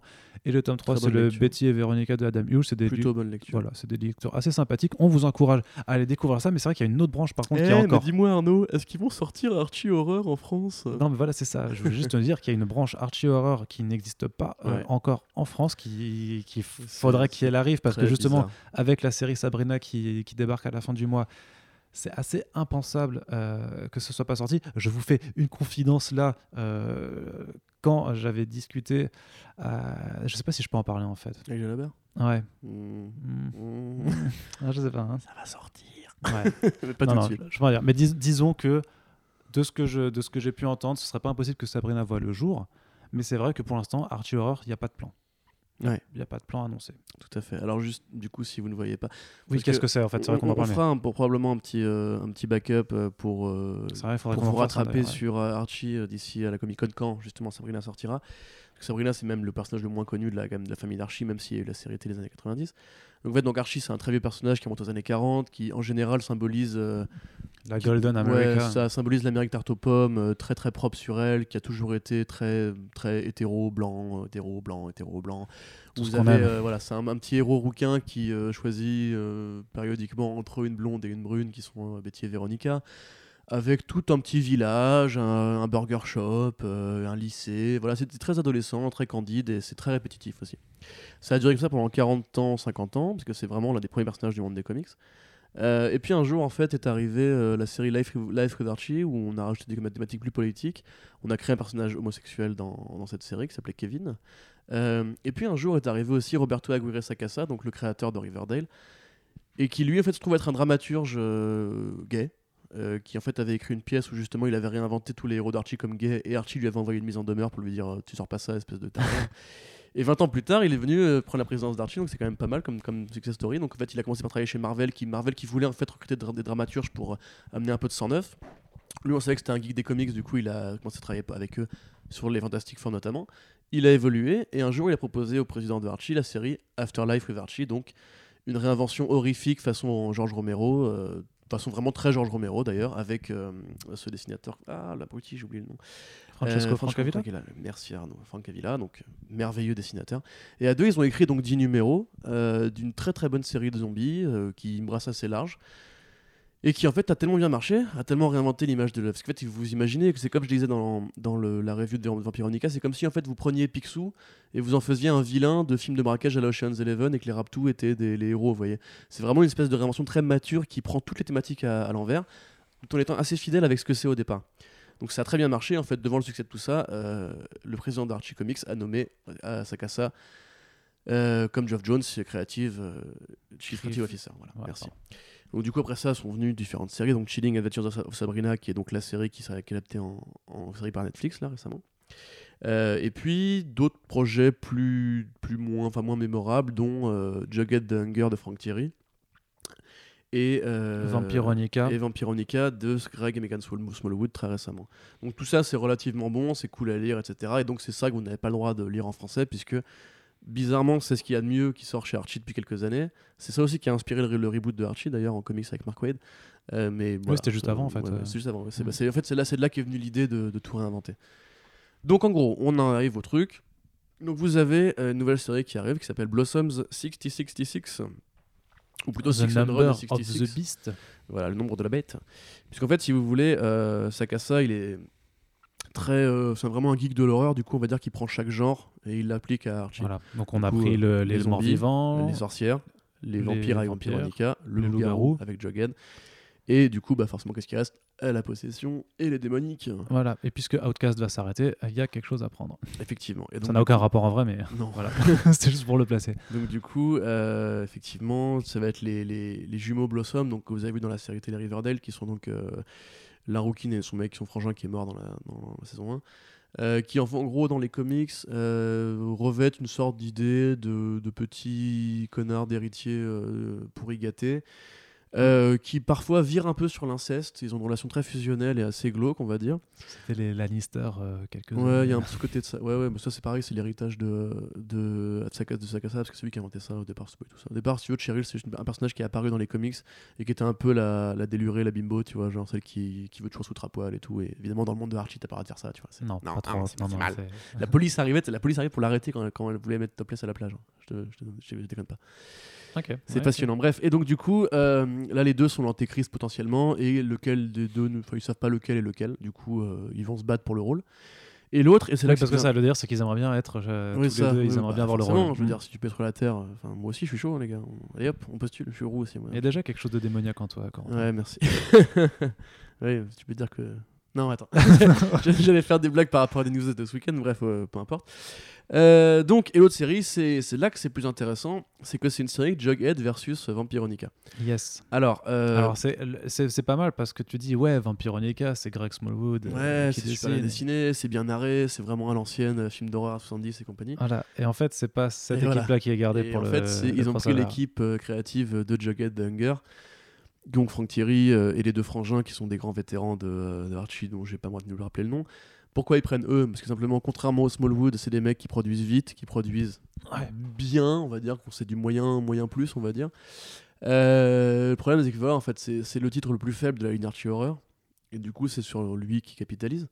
Mais après, en fait, juste, tu vois vraiment le côté je tire sur la corde de l'horreur, quoi. En gros, on a un- une maison d'édition qui fait de l'horreur, du coup, il faut l'alimenter. Du coup, on fait un crossover, ce qui est un peu con sur le papier, parce que je veux dire, pas forcément besoin de, tout mélanger euh, systématiquement, tu vois. euh, Afterlife ne se mélange pas avec Sabrina, alors qu'il y a les mêmes personnages dans l'un et l'autre, et c'est les mêmes équipes créatives. Euh, là, en l'occurrence, voilà, c'est clairement une publication en fait pour surfer sur le petit succès de The Hunger quand on est bientôt à son huitième numéro. Et donc, c'est clairement la série qui publie plus vite parce que ce qu'on a oublié de vous dire, c'est que Sakasa, c'est un mec qui est très occupé, puisqu'il est Chief Creative Officer et scénariste sur Riverdale et créateur de Sabrina. Du coup, il n'a pas le temps depuis deux ans de s'occuper de la suite de Afterlife ni de Chilling of Adventures of Sabrina. Donc, on pourra dire que la série est plus ou moins la suite du comics. hein. Enfin, c'est très différent, mais voilà. Et du coup, en fait, cette série a l'air complètement nulle. Euh, puisque Frank Thierry, en fait, il avait, il avait signé un très bon premier numéro pour Jughead, mais après, euh, c'est devenu très vite un truc qui tire sur la corde de manière assez abjecte euh, sur le côté loup-garou. En plus, Jughead, c'est pas un très bon personnage, honnêtement. euh, c'est clairement le relou de Riverdale. euh, c'est un petit peu le, le pop-up dans, dans Picsou. Bah, t'as la série de Ryan North et euh, Eric Anderson qui est quand même Ah, pas moi, dégueulasse. pas, moi. Je- J'aime pas du tout cette série. Ah non, mais franchement, il, il m'est très antipathique, hein, Jughead. Je, je trouve vraiment que c'est c'est juste un, un couillon qui glande et tu vois, il me fait penser un petit peu à, à moi. Euh, et donc, du coup, ouais, non, enfin, c'est pas terrible. En plus, voilà, si tu prends vraiment le, le pire pendant des deux, tu vois, c'est comme, comme si tu faisais un crossover entre le Batman de Tom King et, euh, et, une, et Wonder Woman de, actuelle là, de Orlando, tu vois, et que tu dis mélange des deux. Ouais, encore que- Orlando, c'était pas le pire. hein. James Robinson avant, Robinson Ah, euh, c'était putain. encore un peu. Quel dommage, il était, il était bon, Robinson à une époque. Ouais, mais là, c'était. Ouais, c'était Robinson qui va Stargirl bientôt. Donc en gros, voilà, en fait, c'est juste le côté. euh, on a bien compris que les séries horreur, les gens aimaient bien voir. Les gens aimaient bien voir les personnages de, de comics pour enfants qui étaient vraiment euh, nunuches pendant 70 ans et qui du coup maintenant deviennent des trucs hyper violents où il y a de l'horreur et de l'inceste et compagnie. Du coup, on continue d'alimenter avec euh, en mettant des bûches un peu artificielles au feu. Donc, euh, je sais pas, moi ça me ça m'en touche une parce que c'est Cullen Bunn qui fait l'une série, Frank Thierry qui fait l'autre. C'est pas deux C'est pas bons les meilleurs. scénaristes. Après. Cullen Bunn dans l'horreur, il est pas trop dégueu quand même. Ouais, on m'a dit Mais ça, bon. effectivement. Mais parce que c'est un faiseur, Cullen Bunn, tu vois. Moi, j'aimerais vraiment qu'en fait, Sakasa se, se roste un petit peu. Je comprends, c'est bien hein, de gérer un empire avec des séries télé, des projets de films et des, des, des cartoons. Maintenant, au bout d'un moment, frère, t'as commencé en comics. Et sans les comics euh, Afterlife et Chilling Adventures of Sabrina, il y aurait pas d'Archie aujourd'hui. Il y aurait juste euh, des séries comme à l'époque avec, de- avec le style d'Anne DeCarlo et compagnie. Donc, déjà fini tes histoires pour commencer et relance des projets comme Mark Waid, comme Adam Hughes et compagnie parce que c'est ça que les gens en fait avaient apprécié dans l'idée de relancer Archie. Là, c'est ce qui, a- vachement marché lors du relaunch. hein, Là, du coup, tu as le nouveau relaunch d'Archie qui, a- qui a repris euh, l'animation classique qui arrive bientôt au 700. Euh, J'ai pas lu, donc je sais pas si c'est bien, mais en gros, il y a ça. Donc, Mark Waid s'est barré. Euh, Betty et Veronica, ça n'existe plus. Bah non, de toute façon, c'était une mini-série en Voilà. trois numéros. hein, voilà, c'est Mais ça n'a pas été lancé comme ça au départ. hein. Ça Oui, bah. ça, tu vois. Voilà, c'est Adam Hughes qui a eu juste la flemme d'aller plus loin. Euh, Afterlife, c'est au point mort, tu vois. Donc en fait, là, Euh, clairement. Ja- Jagged, c'est fini aussi maintenant Euh, The Hunger Non, en reste Jagged, euh, non, Jagged, justement, ouais, et c'est- c'est fini, Anderson, ouais, ouais, bien sûr. Et t'as des séries sur euh, les Vixens et sur euh, Josie and the Pussycats, mais en gros, ça redevient peu à peu une production vraiment juste pour les passionnés, en fait, Archie, pour les vraiment les amoureux de, de l'imprint. C'est de moins en moins intéressant si vous aimez les comics d'auteur, justement. Donc voilà, relancer avec des vrais projets et pas juste des trucs de faiseur où la commande euh, ne, ne se justifie pas. Ok, merci voilà, c'était mon avis de Victor ce- Archie. Je sais que je suis le seul en France, mais pour euh, ce débrief. Voilà. Merci et les gars. on va du coup passer à une autre grosse partie. Putain, ça fait déjà Oui. 40 minutes qu'on parle de comics et on n'a donc, pas fou. fini. Bah non, mais bah, C'est comme, dit, Tout le monde s'est barré là. Ouais, c'est vrai. les gens ils vont jumper à une heure et demie. Bon alors les écrans là, là Ouais. entre l'heure de détente. Hein. Ouais, ouais. J'ai du mal. Alors, haters. allez, du coup, Marvel qui a quand même profité de cette New York Comic Con pour balancer la race d'annonces, pas forcément les plus grosses annonces du monde, mais qui en a fait quand même pas mal. Et surtout, ce qui prépare forcément, c'est leurs 80 ans d'existence, puisque vous le savez, bien sûr, qu'il y a 80 ans, il y avait Timely Comics, donc c'est l'ancêtre de. En fait, c'est marrant parce que Marvel, je crois qu'en termes de, de compagnie, vraiment, c'était dans les années 60, donc c'était pas du tout les 80 ans, mais ils repartent quand même de la, de la Ah, publication en fait de Marvel euh, Comics numéro ça, 1, Voilà, c'est ça. euh, publié par. le euh, premier numéro de Timely s'appelle Marvel. Donc Voilà. à partir de là, tu te dis bon, allez, ça va les gars, on arrive. Ça, ça passe. tu sais, c'est comme quand tu fais euh, Eh, 15, dis donc. 15, 15 15 volumes de, Oui, personnages ça, voilà, pour arriver au numéro fusionnes pour 700. faire, voilà. Ouais, numéro 700 les gars, vas-y achète, hein, regarde, 20 variantes. Ça fera que 8 dollars le numéro 1 de 32 pages. Allez, mais avec des belles variantes. c'est vrai. Donc, ça fait toujours plaisir. euh, alors, par contre, on commence, par il y a contre, beaucoup de oui, choses. bah, Alors, du coup, bah, on commence par l'anniversaire, du coup, avec tous ces euh, one-shots commémoratifs. Oui, oui. Euh, oui, donc ils vont revenir euh, effectivement à l'époque où ils publiaient, publiaient des comics euh, bizarres. Donc en gros, il va y avoir Marvel Comics présente, euh, les Invaders qui. C'est les Invaders ça, qui reviennent avec, avec Ouais. Euh, les comics Warissel, enfin tu sais, les comics de guerre qu'ils faisaient à l'époque, les comics d'horreur qu'ils faisaient à l'époque, tout ça pour des petits one-shots. En fait, c'est ça, c'est juste des one-shots commémoratifs ça, pour bah, dire Eh, regardez Des les enfants, un. il y a une certaine époque où on publiait ça, c'était quand les comics, c'était très bien et pas politique. Alors si vous aussi vous voulez qu'Arnaud arrête les imitations en podcast, euh, hashtag Arnaud arrête les imitations en podcast, voilà, c'est un long hashtag, mais s'il vous plaît, aidez-moi, j'en peux plus. vous oubliez son sourire quand il fait ça. vous pouvez- vous pouvez aussi, vous pouvez aussi faire le hashtag Arnaud. Euh, merde, j'allais dire un truc pour Ouais. contre ça. Arnaud imitation si vous êtes pour. Le, Tout à fait, je continue. Voilà. Donc du coup, il y a ça, euh, les 80 ans qui sera d'autre. Oui, il y a les 25 ans de Marvel aussi. Yes, alors ça, c'est le truc de Alex Ross. Alex Ross Et, et, euh, Kurt Busiek. Busiek. ouais. Busiek. Non, Busiek, c'est l'Europe de l'Est. Kurt Busiek, moi je dis. Ouais, D'accord, ouais, bon, peu importe. Kurt Busiek. Voilà, tout à fait. Euh, du coup, qui, alors a priori, les deux vont revenir. On ne sait pas trop pourquoi. On imagine que Busiek, qui a euh, continué à produire récemment avec Creature of the Night sur Batman, ne va probablement pas passer Sachant à que le côté quatrième numéro est toujours pas sorti, on l'attend d'ailleurs, mais euh, Oui, c'est c'est la fin d'ailleurs. C'est ouf, plus. Euh, mais c'est très ça, c'est une très bonne ça fait série. des mois qu'on en Mais ça, une bonne série. complètement disparu. Ouais, bien sûr, c'est- mais C'est bien, c'est bien. où est John Ponleon Mais d'ailleurs, mais c'est pareil, Astro City, ça continue de sortir. hein.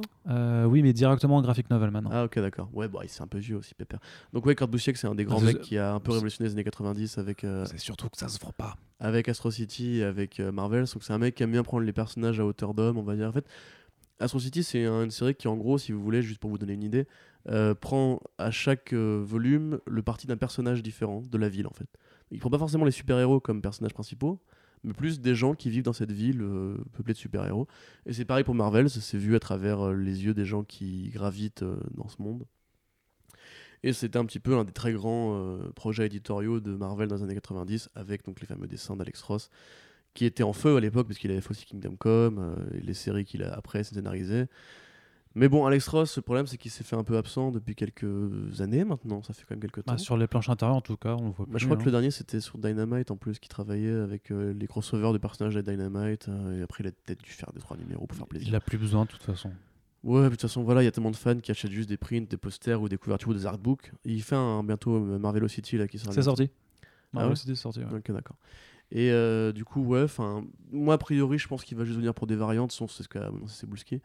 Mais il devrait, les deux devraient revenir pour chapeauter des projets. Euh, c'est le terme qu'il a, qu'il a employé, pour curate des Voilà. projets. C'est un peu comme voilà. le relaunch de Marvel Nas qui au final est une mini-série. euh, Après, moi, tu vois, si on, si on peut avoir un one-shot de 48 pages Alex Ross, Kurt Busiek, euh, Oui, ça sera. Oui, oui. franchement, je suis chaud. Bah, hein, il sera mais- vendu à 10 dollars, mais oui, bien sûr. Oui, oui, oui. bah, ça, après, on se le fera livrer. hein. On passe à la Euh, suite peut-être, alors parce qu'il y a encore beaucoup de choses. Alors moi j'ai noté, horrible. j'ai noté War of the Realms. Oui. Donc, La guerre des de, royaumes. euh, de Jason Aaron et de québécois. euh, Russell Dauterman. Donc, a priori, c'est la. Alors, je sais pas si c'est la conclusion, mais en tout cas, c'est un, arc euh, épique donc, euh, qui, qui tease dans ces séries Thor euh, depuis pas mal de temps. Qui a lieu dans les séries Thor. Non, mais qui tease Mais la, la guerre des royaumes, elle a lieu euh, dans les séries Thor actuellement. à la lieu.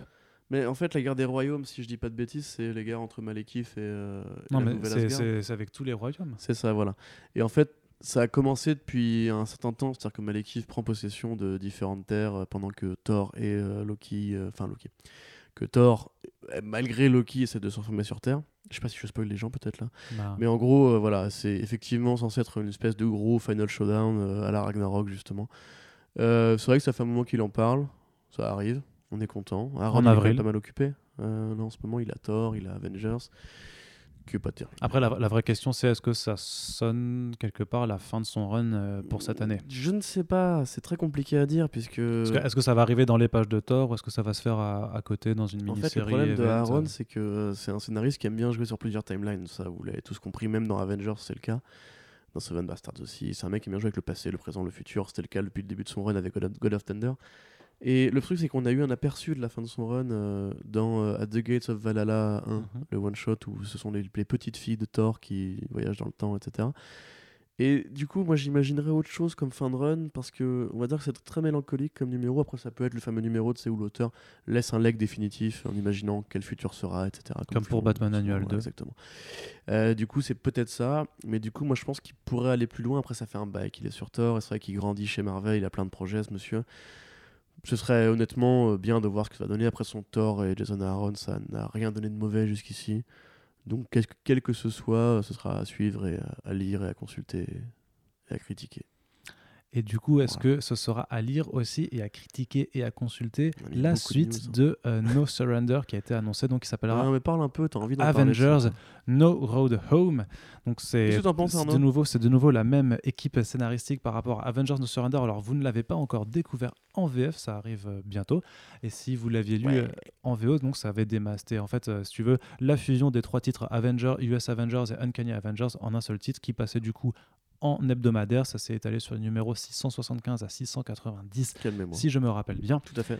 Et donc c'était une forme Marco de les voilà, de de- d'event, euh, de gros grosses, de grosses, euh, de grosses fiestas avec vraiment tous les membres des Avengers possibles, et qui servait surtout, en définitive, alors je sais À pas présenter si Vector, Valérie Vector. Valérie Vector, ouais, Voyager, donc il y avait cette nouvelle héroïne qui était euh, supposément en fait euh, déjà là depuis le Comme le début. Sentry. Voilà, donc euh, il y avait, il y avait un, un bail forcément là-dessus. Ouais. On ne vous en dira pas plus. C'était vachement bien. Et surtout que euh, par rapport maintenant avec le, le Fresh Start, en fait, c'était surtout pour remettre sur pied le Hulk. C'était vraiment, si tu veux, les deux enjeux éditoriaux de, de, de cette aventure.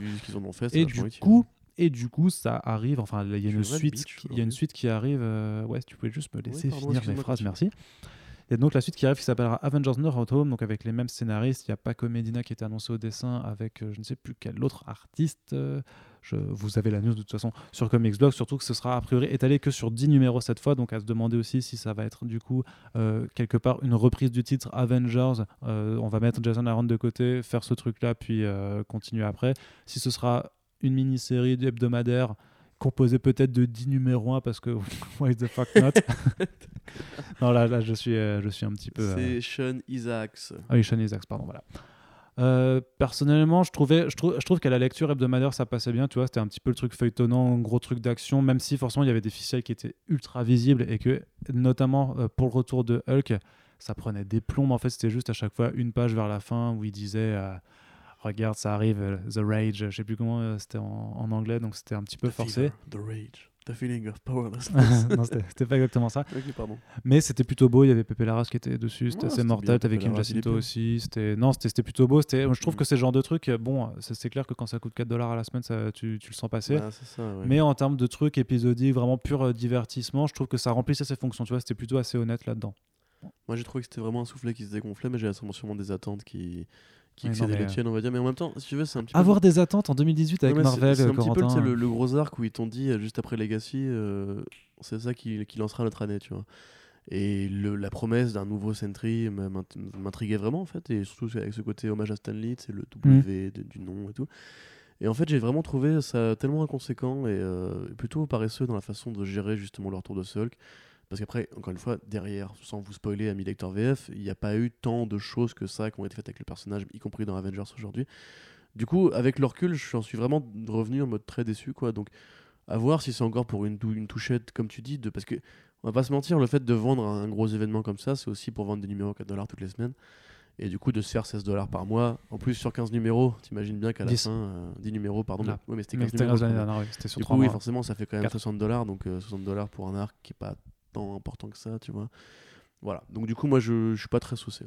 Non, puis après, y a- là où aussi on peut être critique, c'est qu'ils refont la même chose que l'année dernière. Au final, tu vois, c'est ils ils ont beau, euh, enfin, tu peux dire ouais, vous avez aimé les trucs, on va vous faire, on va vous en faire une suite, mais quelque part, ça fait vachement redite. Alors du coup, moi, j'attends à ce que d'ici sorte un truc genre en mode no quelque chose euh, prochainement, parce que c'est parce que vu qu'ils étaient- un- un petit peu copiés là-dessus avec No Justice, qui était aussi hebdomadaire, bien que euh, limité que à 4 numéros. Je sais que je suis obsédé par la numérotation. Est-ce que ce serait pas encore une fois pour accélérer plus vite, le plus vite possible pour aller au numéro 100, tu vois, au numéro 50 euh Parce que là, t'as t'as qu'à Oh. voir, genre Avengers 10, c'est aussi Avengers 700 avec la double numérotation. Je- je- maintenant. moi, tu vois, si je, si je dois faire un parallèle, je le vois vachement plus avec euh, Uncanny X-Men qui commence aussi par Ouais. un arc euh, en 10 Tout à numéros ouais. hebdomadaires. En fait, j'ai l'impression qu'ils veulent développer cette, peut-être cette stratégie de faire des gros arcs euh, explosifs comme ça en 10 numéros et enfin pas forcément en 10 numéros, mais en tout cas que d'un coup la série s'accélère en hebdomadaire pour faire genre il y a un truc important, alors que c'est juste une façon de, de- de raconter une histoire de façon Ouais. plus décompressée au final et, euh, et pourquoi pas après de ramener des artistes plus en vue qui arrivent pas à faire une série régulière, tu vois, mais euh, Ouais, mais après, moi, c'est vrai que les séries hebdo. euh, bon, on va parce qu'on on a été un peu traumatisé par les New 52, faut quand même pas se mentir. Batman Eternal ou, euh, ou la série. C'était un- c'était inconséquent, euh, Future Earth End. 2, World's Finest, non, c'est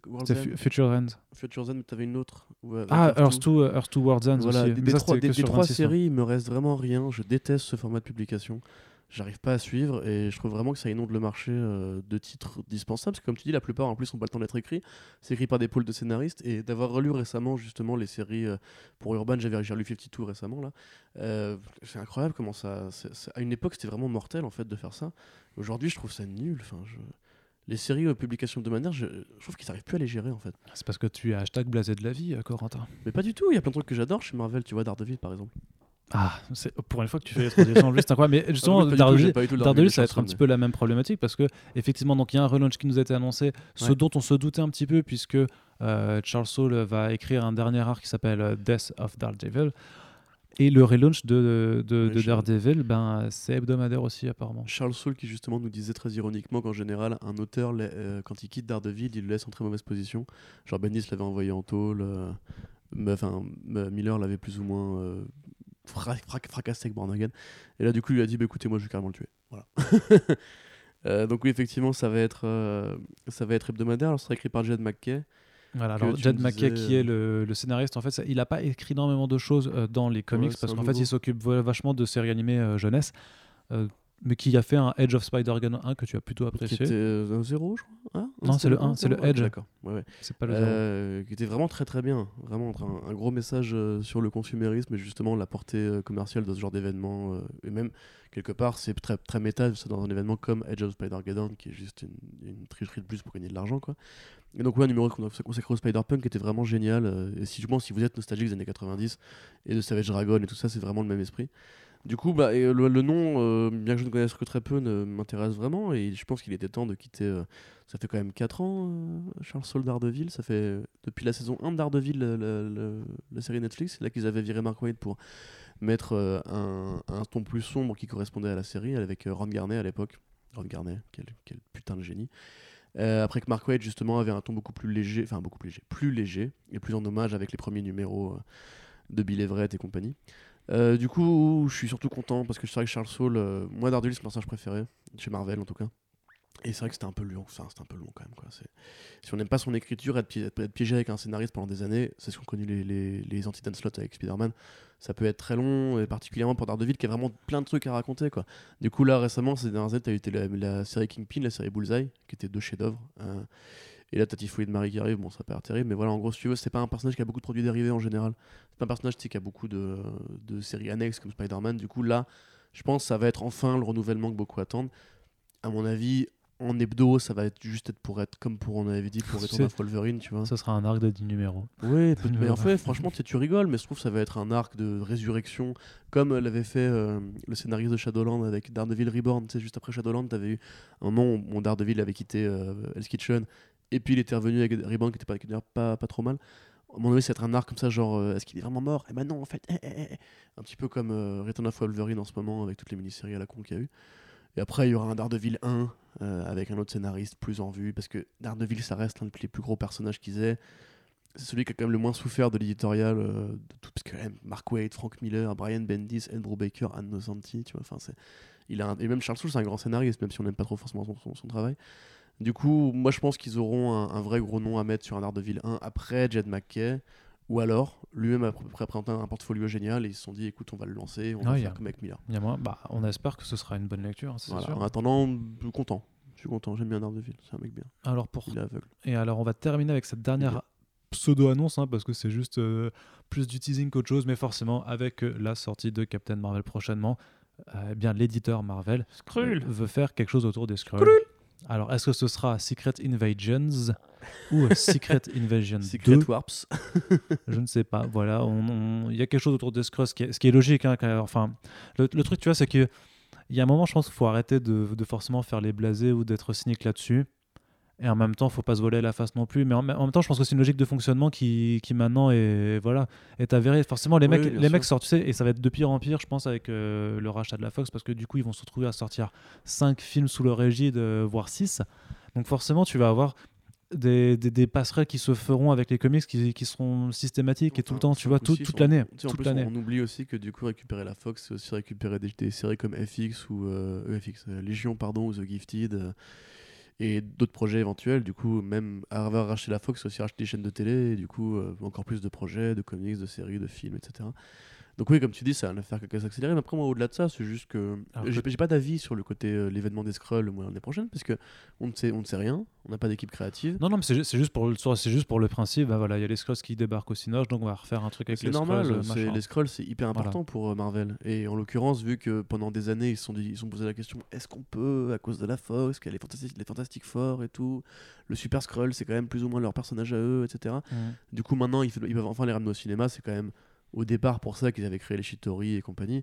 Du coup, on peut se dire qu'effectivement ça mérite de faire péter le champagne. Maintenant, moi j'ai pas d'avis sur un truc qui me dit pas qui l'a écrit, etc. Donc, euh. Non, non, mais tu penses que ce serait plus s'il y avait vraiment Captain Marvel, du coup, qu'ils en profiteraient pour faire un Oh, truc avec les Fantastic quand Four même. Bah non, parce que tu dis justement euh, qu'ils ils anticiperaient déjà de faire un truc avec les Fantastic Four pour se dire qu'après, quand ils les ramèneront dans le MCU, tu vois, Ah, tu penseras à ça? Comme ça, genre vraiment plan à très très long terme, parce que du coup, Oh, le temps que les films arrivent, ce, sera, ce truc-là sera Non, déjà non, oublié moi, depuis ça- ça- longtemps. hein. pour moi, ça, ça va être l'équivalent d'Infinity Wars pour Infinity War, tu vois. Ça va être la correspondance en comics du fait que les Skrulls arrivent sur le grand écran et qu'il est important de rappeler à tout le monde que ça reste quand même la plus grosse fratrie alien, euh, le plus gros empire alien qui existe. Et en plus, c'est marrant d'ailleurs parce que quand tu vois Secret Invasion qui du coup pourrait arriver au cinéma, tu dis que ce serait le moment idéal pour relancer un, un autre Secret Invasion. Bah, Le truc, c'est que j'ai pas l'impression que les comics actuels, enfin, pour le peu que je lis de Marvel, enfin, si, j'ai quand même pas mal de Marvel, je suis con. J'ai pas l'impression que les comics Marvel, ils pensent beaucoup en ce moment parce que, comme justement, ça c'est un problème dans le fait de ce que tu décris, euh, le côté, la correspondance des comics et du cinéma, c'est que du coup, t'as plus vraiment de vision à long terme si cette vision à long terme n'existe pas au cinéma. Tu vois ce que je veux dire? C'est-à-dire que là, tout- toute l'année, on a été obnubilé par Thanos, parce que Thanos, Infinity War, et par Spider-Man, parce que Edge of Spider-Verse et Venom. Et du coup, on n'a pas pensé à Parce préparer ce qui Into the viendra Spider-Verse, ensuite, tu vois. Euh, oui, Into the Spider-Verse, pardon. Du coup, on n'a pas vraiment pensé à préparer la suite. Et ça qui m'énerve un peu, c'est que du coup, là, si les Skrulls arrivent, moi, j'ai pas vu d'indice particulier sur un retour important des Skrulls à venir, tu vois. dans Infinity Wars peut-être? Bah attends, t'es au même, au même, endroit que Non, moi, pas encore, j'ai pas encore commencé. Moi j'ai fini. euh, Non, Infinity War, c'est vraiment l'aftermath du cosmique à la Starline. euh. Voilà, bah écoute, on verra bien. De toute façon, ça peut être très bien, ça peut être très mauvais, comme d'habitude. En tout cas, ce n'était pas vraiment forcément une surprise. Enfin, toi, tu t'y attendais vraiment, quoi, du coup. Franchement, enfin, oui. Oui, non, je sais pas. Non, non, mais autant tu vois, pour moi, les projets comme la nouvelle, le relaunch de Captain Marvel. euh, la- spo- Spoiler alerte, quand Eternals reviendra au film, il y aura une mini-série Eternals qui reviendra aussi en comics. Enfin, je- Oui, oui, non, bien sûr. Voilà, hein, Bien sûr. Mais faisons semblant Déjà d'effort. là, ça m'étonne d'ailleurs qu'ils fassent pas grand chose pour la, pour euh, par exemple avec Bullseye, tu vois, pour Daredevil saison 3, euh, puisque finalement, tu vois, ce serait le moment. Mais regarde, tu vois, un- Marie, c'est un- c'est un typiquement. spoiler, ça Mais non, on a, enfin, ils ont annoncé, il y a un trailer quand même officiel où on voit le. Mais non, Ah, moi, je me suis fait avoir il là-dessus. y a un hein. trailer officiel. Moi, ils m'ont dit euh, c'est un spoiler, gna gna gna. Mais moi, je suis Ouais, d'accord que quand, ok. je, je pense que quand as un trailer qui s'appelle Meet euh, Agent Point Bah ouais. Dexter et que tu présentes tout le vilain et que tu fais le, la cible et que voilà. Non, puis pareil, Je je, pense dire, que c'est spoiler alerte, un jour il y aura Bullseye dans la série Daredevil. euh. Ouais, ouais, ouais, peut-être. Et un jour il y aura aussi probablement le gladiateur. Attention, oh, spoiler je sais pas, enfin. ok. Ouais. Je, te- vois, que t'es plus basé que moi là, tu vois. Non, non, mais c'est parce que c'est ce genre de. Moi, moi je trouve qu'il y a un. Faudra, faudra en parler un jour, mais qu'il y a un vrai, il y a un vrai délire avec l'accusation de spoiler parfois qui, qui part complètement en couille. Je veux dire, tu sais, quand tu fais une. Enfin, on fait une parenthèse, mais tu sais, quand tu fais une annonce, par- je sais pas, le prochain film Batman, et tu te dis, euh, ben, euh, machin sera casté dans le rôle du pingouin, tu vois. euh, Personne va te dire, euh, mais c'est un spoiler là, euh, on veut pas savoir et tout. Et là, par contre, euh, parce qu'il le balance en trailer, machin, euh, Et puis si ça peut vous rassurer, euh, c'est bizarre quand même. À, à quel moment en fait comme il a dit, tu vois, Benjamin Poindexter, tu vois, du coup, ça veut dire que c'est pas Lester, le tireur habituel des comics. Donc c'est- il est probable que la façon dont il, est introduit ne, soit pas préféré.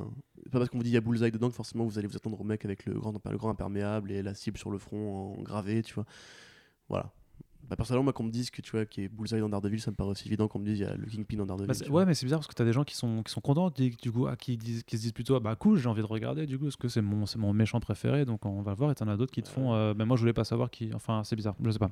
Donnez-nous votre gens avis qui aiment bien, hein, qui aiment bien bon. vraiment tout garder en surprise. Ouais, mais dans ce cas, tu suis, je suis désolé, mais tu t'abonnes pas à un, site d'actualité parce que nous, on va pas passer à côté du truc. Tu je vois. sais, Alors je sais bien qu'il faut aussi respecter t'as la surprise et tout ça, mais moi, pour moi, à partir du moment où Netflix décide clairement d'afficher le truc, euh, regardez ce trailer sur le vilain, bah on va Non, pas faire semblant. hein. c'est- C'est Net- c'est Netflix qu'il faudrait incriminer, tu vois. Dans ce cas-là, Bah non, parce que le mec, non, parce que le mec te répond que lui il suit pas Netflix justement et qu'il suit que suit notre site et que du coup nous on doit euh, on protéger les choses. Moi, je- moi je suis d'accord et franchement en plus les gens se rendent pas compte à quel point parfois il y a des trucs spoilers qu'on fait exprès de mettre du spoiler alert et tout ça. Mais quand c'est un trailer qui est là-dessus, qui est fait comme argument de vente, qui est fait comme euh, pour euh, alerter les gens, regardez, c'est celui-là qu'on veut présenter dans notre prochaine saison. Bah, on va pas non plus pas commencer comme à si dire. euh, Daredevil et Bullseye n'avaient pas toujours été liés en comics non mais de- 45 de ça personnellement et puis euh, le truc je suis désolé mais euh, moi l'article j'ai envie que les gens le lisent un petit peu donc si je leur dis regardez euh, il y, a- il y a une vidéo avec un, un personnage dedans euh, bon ok tu fais pas de Ouais, spoiler ouais, ouais, mais, t'as raison. euh, Ah oui, mais, mais après, euh, c'est un débat, il y a des gens qui y voilà. tiennent, et du coup, si je vous ai spoilé, je suis vraiment désolé, bien entendu. Mais bon, voilà, enfin, voilà, désolé. Et du coup on va quand même bah justement on va commencer par ça pour la partie télé du coup Allez, on va parler de ce trailer de Daredevil Ah, Central. Donc alors on bien. va pas parler du, du deuxième qui est sur le vilain puisque du coup bon même si on en a déjà parlé maintenant c'est trop tard mais on va pas en reparler. Par contre un vrai trailer sur l'intrigue que qui est tombé juste avant la New York Comic Con et Oui. que tu as jugé comment c'était quoi le qualificatif de Euh, l'article? magistral, je crois hein, mais je l'ai rajouté après parce que je croyais qu'effectivement, il n'y a pas assez d'emphase dans, dans le titre. Parce qu'effectivement, ça a quand même l'air super bien, cette saison 3 de Daredevil. Alors bon, euh, en fait, j'expliquais ça récemment avec, euh, avec ma chérie qui me disait que les, les saisons de justement, il y a toujours un côté déceptif au fait que en milieu de saison, yes, c'est pas la seule à dire ça, bien entendu, il y a cette espèce de chute qualitative où en gros le début part très très bien, il y a un point d'orgue et après tu ne fais que baisser et t'as l'impression que Netflix cherche à tuer le temps. Et j'ai essayé d'expliquer, si tu veux, qu'en fait c'est comme un arc de comics. Le problème c'est que si tu veux, c'est comme si tu avais deux très bons, enfin deux arcs de comics empaquetés dans un seul TPB, tu vois. Donc t'as le premier arc qui est excellent, parce que c'est un arc, il était pensé quand même pour être un arc, et le deuxième qui est un peu moins bien. Si vous regardez Daredevil saison 1, vous avez le moment jusqu'à la scène avec les Russes, euh, avec le Russe dans, l'immeuble. Dans la 2, c'est le Punisher. Et dans la 3, probablement que ce sera du coup le Kingpin. euh, spoiler alerte. Donc en gros, là, ça part vraiment euh, sur un délire inspiré de Born Again.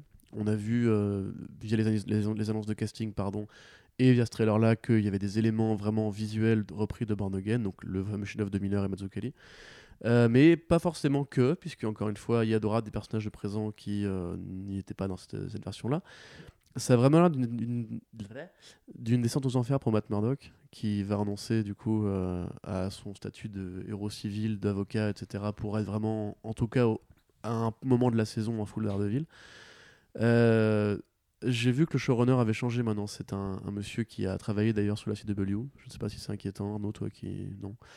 Euh, du coup, moi franchement, c'est ma série préférée, de- je dirais même de super-héros en général, euh, même presque l'adaptation de comics en général, à part Légion, parce que je sais que toi t'es très, très, fan de Légion, mais justement j'avais une question à te poser, t'es très fan de Légion, mais tu connais pas le personnage de Légion, non pas trop tu vois.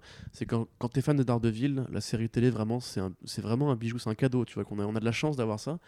Quand tu, tu, vois, tu penses que les gens qui ont l'âge de nos parents, euh, quand ils avaient 17 ans, tu vois, ils regardaient peut-être plus, enfin, ou plutôt 25 ans, ils regardaient peut-être plus le film Daredevil avec Ben Affleck et John Favreau et Jennifer Garner, Evanescence et compagnie, tu vois, nous on se dit quand même que on peut être sélectif sur les fins de saison. Attends l'épisode avec Stick, qui est une reprise de Man Without Fear à fond avec les origines.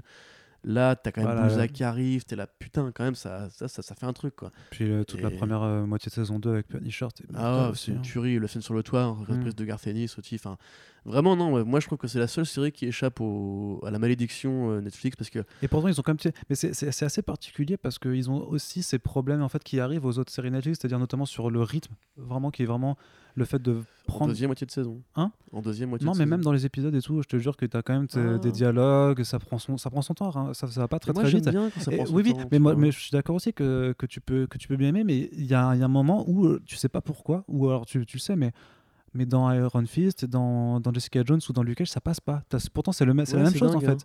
Et Ça- parce ça- que- mais toutes les justement, séries en fait, prennent leur temps, mais pourtant, ça passe avec Daredevil. Moi, je me pose la question de genre, est-ce que justement ce rythme-là, il a pas été établi pour une série comme Daredevil et que du coup, ils l'ont trop répliqué à d'autres trucs? Parce que moi, je pense que par exemple, beaucoup de gens sont critiques avec Luke Cage. Honnêtement, pour moi, tout l'arc de Cotton Moth euh, est vraiment très très bien hein, de- dans Luke Cage. Tu vois, je trouve ça bien filmé, bien écrit, bien dialogué, bien dirigé. T'as vraiment une ambiance de film de genre et compagnie.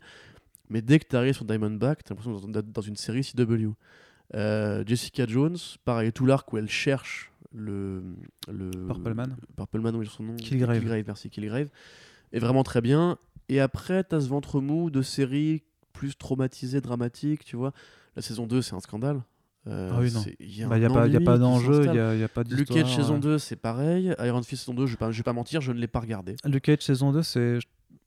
Franchement, co- comparé à Jessica Oh, Jones, c'est mieux quand même. Je me hein. suis emmerdé quand même aussi, moi, personnellement. Non, mais j'ai fini par m'emmerder aussi, mais je trouve que c'était plus, quand même plus agréable à regarder Ouais. que, Luke- que Jessica Jones. Ok, bah écoute, très bien. Et Iron Fist, qui est le mouton de mort de la portée. D'ailleurs, que c'est quand même bizarre. Parce que Mais ça, tu vois, ça mais je pense- être le plus poussé Iron Fist. Non, mais tu vois, pa- pareil, enfin, voilà, on, on va pas faire de Oui, trop, trop longtemps, mais, là, euh, mais juste pour dire que je pense que vraiment par rapport à Daredevil, ce qui, ce qui, à chaque fois, en fait, tu as une différence, tu vois, c'est que Jessica Jones, passé la saison 1, ils ont, ils ont complètement zappé tout, tout ce qui était intéressant du personnage, c'est-à-dire son rapport euh, au monde super-héroïque, parce qu'ils veulent pas de super-héros et de, trucs comme ça en costume.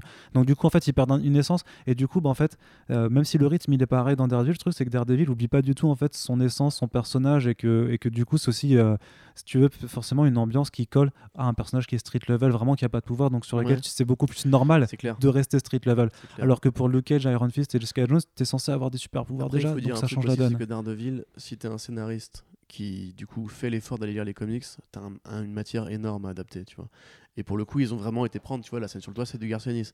Euh, le premier combat avec. euh, Ouais, mais Jessica Jones, quand tu lis Alias, je suis désolé, t'avais plein de choses à faire aussi. la hein. série Jessica Jones ne ressemble pas du tout à un travail de Bendis, moi je trouve. hein. C'est le Non, cas non, mais bien sûr, mais c'est ce que je dis, c'est ce que je dis. après, ça disparaît quoi. Ils avaient, ils avaient du matériel Voilà. pour faire quelque chose de, des Et choses Iron. Fist, c'est pareil, ça ne ressemble pas du tout au travail de Brubaker sur le personnage, ni à celui de Kerry Andrews, tu vois. Enfin, c'est. T'as l'impression, si tu veux, que c'est genre. T'as un pôle qui fait Daredevil qui, lui, du coup, comprend les comics. Et puis les personnages sont super passionnants. Je veux dire, même. On parlait tout à l'heure du rythme. Moi, j'aime bien voir des épisodes sur Karen Page, tu vois, parce que je trouve que le personnage est passionnant. Elle, elle parle de la presse, elle parle de la survivance d'a- d'avoir été Ouais, puis il agressée. avait un délire sur les armes aussi qui commençait avec Ouais, Punisher mais qui est grave. assez même. Foggy Nelson, tu vois, il parle de la réussite. Est-ce que tu peux plaquer ton meilleur ami, ton idéal de justice sociale pour travailler pour une grosse boîte et compagnie, tu vois? Mm, mm. Et tous ces personnages, et le Kingpin, enfin Vincent Donofrio en Kingpin, c'est le meilleur vilain. euh, Enfin, pas de Marvel Studios, parce que maintenant il y a quand même une concurrence qui s'établit, mais mais c'est cool. l'un des meilleurs vilains de tout Marvel Studios. Moi, je j'ai pas honte de le dire. euh, Donofrio en Kingpin, c'est une tuerie et je suis, je suis ravi de l'avoir justement en tant que fan de Daredevil. Mais quand tu prends justement Jessica Jones, t'as l'impression veux, qu'ils ont lu le tome 1 de Alias et à partir de là, ils ont développé une série from scratch. Tu vois, c'est devenu une série indépendante qui oublie sa base comics. Et comme Luke Cage, même si Luke Cage, bon, je suis pas un grand lecteur en comics, je vais pas non plus me la racler. Et alors, alors qu'Iron Fist, pour le coup, on a quand même lu pas mal et je trouve que c'est de la merde. Mais comme tu dis, Daredevil, elle a l'air vraiment euh, protégée par euh, cette espèce de, de sanctification débile des, des séries Netflix qui deviennent des séries pourries au bout d'un moment. Euh, et du coup, bah, c'est quand même incroyable parce que justement, quand on voit des épisodes, la baston a l'air généreuse. euh, ça prend vraiment tout ce côté christique du fait que Daredevil déjà s'appelle Daredevil et que Matt Murdock est un héros catholique, Catholique, et que il, y a un rapport à la foi qui est voilà, il y a important. une, une famille irlandaise dans un quartier irlandais, donc forcément le- la religion est Mhm. très importante. Euh, le Kingpin, vraiment, ça, de plus en plus, c'est de moins en moins un vilain, c'est de plus en plus un, un anti-héros sadique, tu vois, qui accepte d'être un salaud, mais en fait, c'est comme dans Breaking Bad, tu vois, c'est un salaud, mais tu, tu peux pas t'empêcher d'être euh, plus ou moins pour lui, tu vois. Après, forcément, parce que c'est euh, c'est toujours rapport par rapport à sa femme Vanessa, tu vois, qui fait que Voilà, tu, peux, tu- ouais, tu ouais. peux comprendre un peu ses Et motivations. même il joue avec une telle fragilité, tu vois, enfin bref. Et du coup, pour le, le trailer, t'as cette, cette merveilleuse image où il est sur le toit. En fait, on dirait vraiment le film d'Ardeville s'il avait été bien fait. Parce que dans le film Daredevil, Mhm. tu sais, il, il a pas de- d'appartement, il dort à l'église. euh, Tu vois, il est vraiment en mode euh, je veux tuer, je suis beaucoup plus violent. Et le Kingpin, c'est même le costume blanc du Kingpin avec la rose rouge qui est un hommage vraiment à Michael, Michael- Michael Clark, euh, à Michael Clark Duncan. Donc t'as vraiment en fait tous ces petits renvois qui sont vraiment super bien faits. Et puis ouais, enfin d'avoir Bullseye enfin. Mais a priori, justement, j'avais une théorie là-dessus. Je pense que le Benjamin Poindexter n'est pas le vrai Bullseye. Parce que du coup, ils prennent Benjamin Poindexter, donc le Bullseye Ultimate, au lieu de prendre Lester, le vrai Bullseye avec la- le truc gravé sur le front. Et euh, pourquoi dis ça? Parce que dans l'épisode 5, le fameux épisode 5 de la saison 1, on voit que le sniper qu'engage euh, qu'engage notre ami euh, Vincent Donofrio, le Kingpin, pardon, a la carte de l'as de pique dans son sac. Donc, moi, j'imaginerais que si tu veux, s'ils peuvent se débarrasser de ce bullseye-là pour cette saison-là, quitte à ne pas lui mettre le costume, dans la saison 4, s'il y en a une, tu vois, ils pourraient balancer le vrai Lester, donc le psychopathe qui transforme tout ce qui touche en armes et compagnie. Mais ça fera peut-être euh, redite, non? Mais après, t'as pas 40 vilains en fait dans Daredevil, c'est ça le problème, tu vois. Mm. C'est que t'as as le hibou, c'est fait, à moins qu'ils prennent le fils du vrai hibou, le gladiateur, euh, les chassiers, bon, euh, on fera pas les chassiers, hein. Euh, le Kingpin, Bullseye, Typhoid Marie, Typhoid Marie, ils l'ont viré. Donc en gros, soit tu fais ça, soit t'auras pas de grand vilain dans la saison 4. Ou alors, S'il y a une saison 4, saison c'est. 4, hein. Wow, tu penses que ça va finir là-dessus? Bah. Ah, je sais. Non, mais Karen Page est pas encore morte, donc. Spoiler si vous n'avez pas lu euh, le Kevin Smith Che- Chemin de Croix. Mais du coup, voilà, je, je suis super chaud. T'es super vraiment chaud. super chaud. Et euh, puisque je sais qu'on est, est- nous sommes écoutés par euh, les instances euh, des comics. euh, merci d'ailleurs Panini d'avoir édité le fameux volume d'Annocentic que j'ai lu depuis. enfin. C'est Ouais. merveilleux. Ouais, il est cool. Ouais, c'est- ça, tu l'as, tu l'as pas ramené de nouveau Je l'ai pas ramené, non, il faut Voilà. que je le ramène, ouais, carrément. carrément. Je comptais le, le garder en espérant que tu oublies, mais voilà. Voilà. Est-ce que le volume de, les volumes de Bendis et Brubaker ont été réédités sous le gros format Ah, il me semble, oui. C'est vrai semble. Rééditez-les. De, de. Bendis, je crois. un, un- Je un choix sûr, hein. intéressant à faire si pour euh, vous voulez accompagner la série Netflix ou les saisons à venir, rééditez ça parce qu'il faut que les gens lisent le volume de Bendis et Brubaker. Euh, maintenant, plus j'en parle avec des gens sur internet, plus moins de gens l'ont lu en fait. C'est un truc que les, les gens savent que ça existe, mais quand je dis Lady Bullseye aux gens, ils connaissent pas Lady Bullseye, je trouve ça vraiment euh, putain de scandaleux. Du coup, euh, si, si vous m'écoutez, euh, amis euh, éditeurs, et si vous m'écoutez, amis lecteurs qui pouvaient aller menacer les gens avec des flingues non, chez les éditeurs Panini, s'il vous plaît, rééditez ça Non, parce que faut- faut c'est le ça. meilleur volume de tous les temps de Daredevil. Mais il faut, il faut pas menacer les Voilà. gens avec, avec des flingues. Lady Bullseye, non, t'as, du merde. Daredevil par Mark. Wade. T'as deux tomes par, t'as du, par Un Frank, autre chef-d'œuvre. T'as par Frank Miller. mais- Chef-d'œuvre. et t'as non, t'as pas. t'as Ouais, pas tu encore, vois, euh, c'est dingue. ouais. Hein. Il est peut-être dans une autre vois-. Il est, dans une- il est sûrement dans une autre collection dans du Marvel En fait, c'est le que, tu vois constamment quand tu vas genre à Gibert ou un truc de revente ou sur- même sur, sur les, les brocantes, tu vois toujours un tome ou deux qui sont éparpillés, mais tu le vois jamais en, en grosse réédition. Je, suis- je suis sûr qu'il était réédité, mais pas dans la collection Marvel euh. Ouais, Icons, dans les, en fait, les big euh. books, euh, les trucs un peu longs comme ça. Ouais, mais maintenant qu'ils ont ce nouveau format, ce serait quand même le, le signature, ce serait bien de le, de le, de sortir. C'était juste une petite aparté, hein, bien entendu, on peut enchaîner si tu, euh, si tu es chaud. Yes. En tout cas, ça a yes. l'air mortel, t'es- t'es- tu es d'accord? Bah, ça a l'air mortel et je vais même en fait, je vais, je vais pas trop me prononcer là-dessus. Hein? Oui, oui, parce que justement, parce que euh, Corentin me fait signe qu'il y qu'il y qu'il y a un embargo, mais je- ce que je peux vous dire par contre, c'est que euh, euh, techniquement, quand vous vous lèverez vendredi matin, vous devriez, vous devriez voir un papier sur la homepage avec euh, un monsieur avec un, des cornes rouges et voilà, ça devrait, ça devrait vous interpeller. Hellboy? Hein? Non, pas le boy. voilà, mais je n'en dirai pas plus. Du coup, on continue euh, avec ces séries télé. De quoi on peut parler? Alors, il y a un gros bail autour de toutes les séries euh, télé indépendantes. Oui. Parce qu'on a eu pas mal de trailers à cette New York Comic Con. Donc, il y a Happy qui a présenté télé, ouais. des premières euh, images de sa saison 2 qui a l'air toujours aussi barré et qui moi m'intéresse vraiment parce qu'il Ah. vont vraiment s'émanciper euh, du coup du comics parce qu'il n'y a pas de y a pas de deuxième de volume suite, de, non, de Happy quoi donc c'est vraiment Grant Morrison quand même qui a la prod et qui a l'écriture à la coécriture qui bah, qui va faire germer ses idées de, de- de cette proposition sachant qu'en plus la première saison c'était démarqué du comics aussi par un ton vachement plus barré plus déluré que le comic book tu me disais qui est, qui est plus sérieux dans son approche moi je le trouve quand même déjà assez, assez Bah, barré mais Le- euh, Le comic book, c'est vraiment une sorte de récit à la, à la Max Payne en fait, mais avec, euh, avec un petit cheval qui fait des commentaires. Quoi. Enfin, c'est en tout cas la lecture que moi j'en ai. Mais du coup, effectivement, la série est beaucoup plus crade, beaucoup plus violente, beaucoup plus folle. Et je lisais un papier justement, je crois que c'était Collider, je suis pas sûr, qui disait qu'en fait, justement, euh, Morrison est vraiment ravi d'être à la prod et justement, il essaie d'in- d'inciter les, euh, les acteurs aussi, non Chris Meloni, à improviser un peu, à ramener leurs idées, etc. bah, c'est sûr qu'il doit y avoir une part d'improvisation voilà. parce des c'est vraiment full track parce que tout le monde met la main à la pâte. Mm. Ce qui est vraiment une très bonne chose. Donc voilà, donc ça a l'air toujours très violent, très, très sale. euh, bah, j'ai vraiment beaucoup aimé cette première saison. Patton qui- disait euh, les gens qui ont dit qu'on n'aurait pas dû faire la première saison parce que c'était beaucoup trop taré, attendez de voir la suite. Ouais, bah voilà. Et quand le- lui qui dit ça, c'est quand même euh, un bon signe. Voilà, donc à, côté, il y a Deadly Class, alors qui est plus pour toi, Oui, tout à fait. Alors Deadly Class, donc euh, une série qui, Qui arrive en euh, qui arrive en janvier du en coup. janvier, ouais, le 26 janvier, effectivement, sur Sci-Fi. Bon, C'est pas ton anni- euh, hein je veux dire, c'est ton anniversaire, mais rien à voir, toi, c'est en septembre. Je non. sais pas pourquoi. Par contre, c'est le lendemain de l'anniversaire de, de l'année de, de mon coloc. Le Ah, 26 bah, janvier. c'est ouf, hein, d'ailleurs. Ouais. Bonjour Laurent. D'ailleurs, ce sera plus mon coloc d'ici là, donc tout va bien. Euh, donc, oui. Donc, Deadly Class. Donc, effectivement, on a commencé à en entendre parler cet été. Donc, c'est le projet des frères Rousseau. Frères Rousseau, évidemment, donc euh, Civil War. Mais c'est qui les 3. frères Rousseau Eh, les frères Rousseau, c'est des mecs qui viennent de la série télé à la base. Ils réalisaient des épisodes de Community.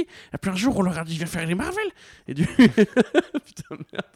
Et du coup. Je rappelle que le, que le hashtag Corentin d'émission Ouais, fonctionne toujours. euh, avec je voix pourries. Nous avons un Je vous ferai une marche Simpson Je tout à vois l'heure. qu'il y a un pic Donc- d'activité sur le hashtag Corentin d'émission depuis 30 secondes. C'est incroyable. hashtag Corentin plus loin d'émission. Voilà. Euh, du coup, euh, oui. Alors, série des frères Rousseau, euh, développée avec Rick Remender, c'est important de le dire. C'est comme Grant Morrison, il est vraiment impliqué dans le, dans le processus créatif.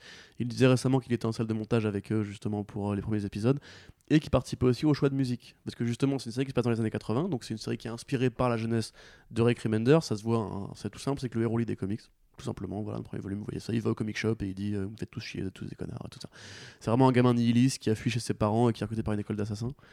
Où vous avez un peu tous les tropes euh, de, la série pour ados, mais en exagéré. C'est-à-dire qu'en général, vous savez, vous avez le geek, la cheerleader, la gothique, c'est un peu à la, Breakfast Club. Ben là, c'est pareil, mais euh, chacun correspond à un cliché des assassins de la fiction. Vous avoir les Yakuza, vous avoir les cartels, vous avoir le, bon, les punks, on va dire, euh, qui vont être plus ou moins la mafia irlandaise, etc., etc. Et vous avez voilà, les- les tueurs noirs du ghetto, donc les gangs. Euh, du coup, voilà, tout ça, et c'est inspiré vraiment par cette espèce de, de passage compliqué qu'est l'adolescence.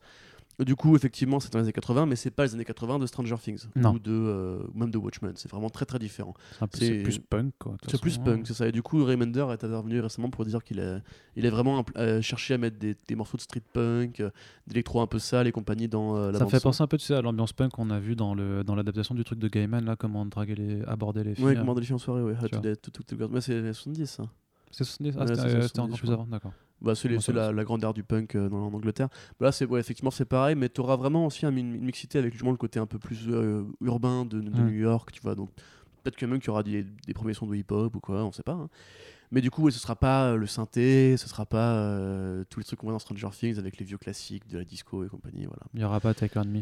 voilà ce sera pas Glow, voilà, il y aura pas Take On Me, il y aura pas C'est tous ces c'est quand même mais- dommage, une série qui se prive de Take On Me, je trouve ça un peu mais, dommage. ouais, mais à la fois, tu vois, j'ai envie de dire, on a eu les gardiens, on a eu Glow, on a eu Stranger Things, au bout d'un moment, les gars, c'est pas que ça les années 80, c'est pas que du synthé, du néon. Et du coup, effectivement, il y a eu du trailer. euh, et il y a eu euh, une date, enfin, donc euh, début janvier, comme on avait plus ou moins prévu. Euh, ça a l'air vraiment cool. Sci-Fi, justement, ils sont un peu en rédemption après des années de séries euh, plutôt pas terribles. Donc, Après, ils ont toujours, ils ont toujours Krypton pour con- contrebalancer la balance Ouais, karmique. mais hein, Krypton, mais, euh, tu vois, c'est David Goyer, hein, même si ça avait été sur une autre chaîne, ça aurait été pourri. Euh, donc, nous, je pas honte de dire ça. Donc, euh, voilà, c'est cool. Franchement, Il y a Lobo d'ailleurs, y c'est vrai, vrai qu'il y a. Ah, il y a Lobo, ouais, y a- tu, veux parler de Lobo? Non, non. Oh, oh, de la merde. hein. Bah, non, c'est pas plus ça, ça, ça m'en touche une. c'est toujours pareil, c'est quand, on dit, quand on voit un costume pourri, on dit un cosplayer aurait pu faire mieux. Bah là, franchement, euh, j'ai déjà vraiment vu physiquement des cosplayers faire mieux que ça. Oui, mais vois. après, ça reste fidèle euh, Non, graphiquement mais non, à pourquoi mettre l'apparence, Lobo euh. comme ça? Parce que Lobo. Non, moi j'ai non, plus de problème avec le fait de mettre compliqué. Lobo dans cette série-là, mais. Voilà, euh, Lobo, Doomsday, gna gna gna mais arrêtez. Alors que rien, ça se passe série, euh, la. 30 ans avant Superman. Ouais, non, mais bon, ça Bref, c'est. une série qu'on n'aurait pas dû voir le jour de base. Donc, euh. Bref, comme Gotham, tiens. Ou Alfred, oh là là. Euh, du coup, effectivement, Sci-Fi qui développe les bons comics et Resident Alien, euh, très bon comics aussi, qui arrive bientôt avec Alan Tudyk, on est content. Du coup, ouais, belle rédemption. euh, Happy se passe très bien au niveau de la production. Tout le monde, y a que des bons retours dessus. En tout cas, après, c'est particulier à adapter, enfin à, à regarder. hein. Il faut vraiment être un peu fou pour. pour y trouver son compte. Mais euh, du coup, entre ça et Deadly Class, on a vraiment euh, ouais, des bons projets sur Sci-Fi. Et c'est cool de voir justement qu'à côté de Netflix et de DC Universe, tout ça, il y a des indés qui font bien le boulot. Ouais, et justement, on continue à parler d'indé avec Amazon qui va sortir The Boys. The Boys, The Boys. Alors, euh, The Boys, euh, c'était une oui. double annonce un peu parce qu'on a eu un premier teaser qui, qui dit pas grand chose sur l'orientation de, de, la, de, de la série quand même. Faut, du tout. Du tout. Par contre, annonce méta quand même, c'est que le père de Huggy sera donc Simon Pegg. voilà, qui dont en fait ce qui est, ce qui est super drôle parce que le personnage de Huggy dans les comics en Oui, fait a la gueule de Simon Pegg. Tout Donc à c'est un meilleur clin d'œil méta que tu Voilà, pouvais faire C'est pour ça qu'ils l'ont pour, fait. contre, pour contrebalancer euh, que, la déception de ne pas avoir euh, Simon Pegg en Huggy Quand, forcément. quand tu vois le tweet justement de la série, euh, enfin de Amazon, je crois d'ailleurs, qui dit euh, Simon Pegg sera le père de, de, de Quaid. L'acteur c'est Jack Quaid, je crois. Ouais. Euh, de rien.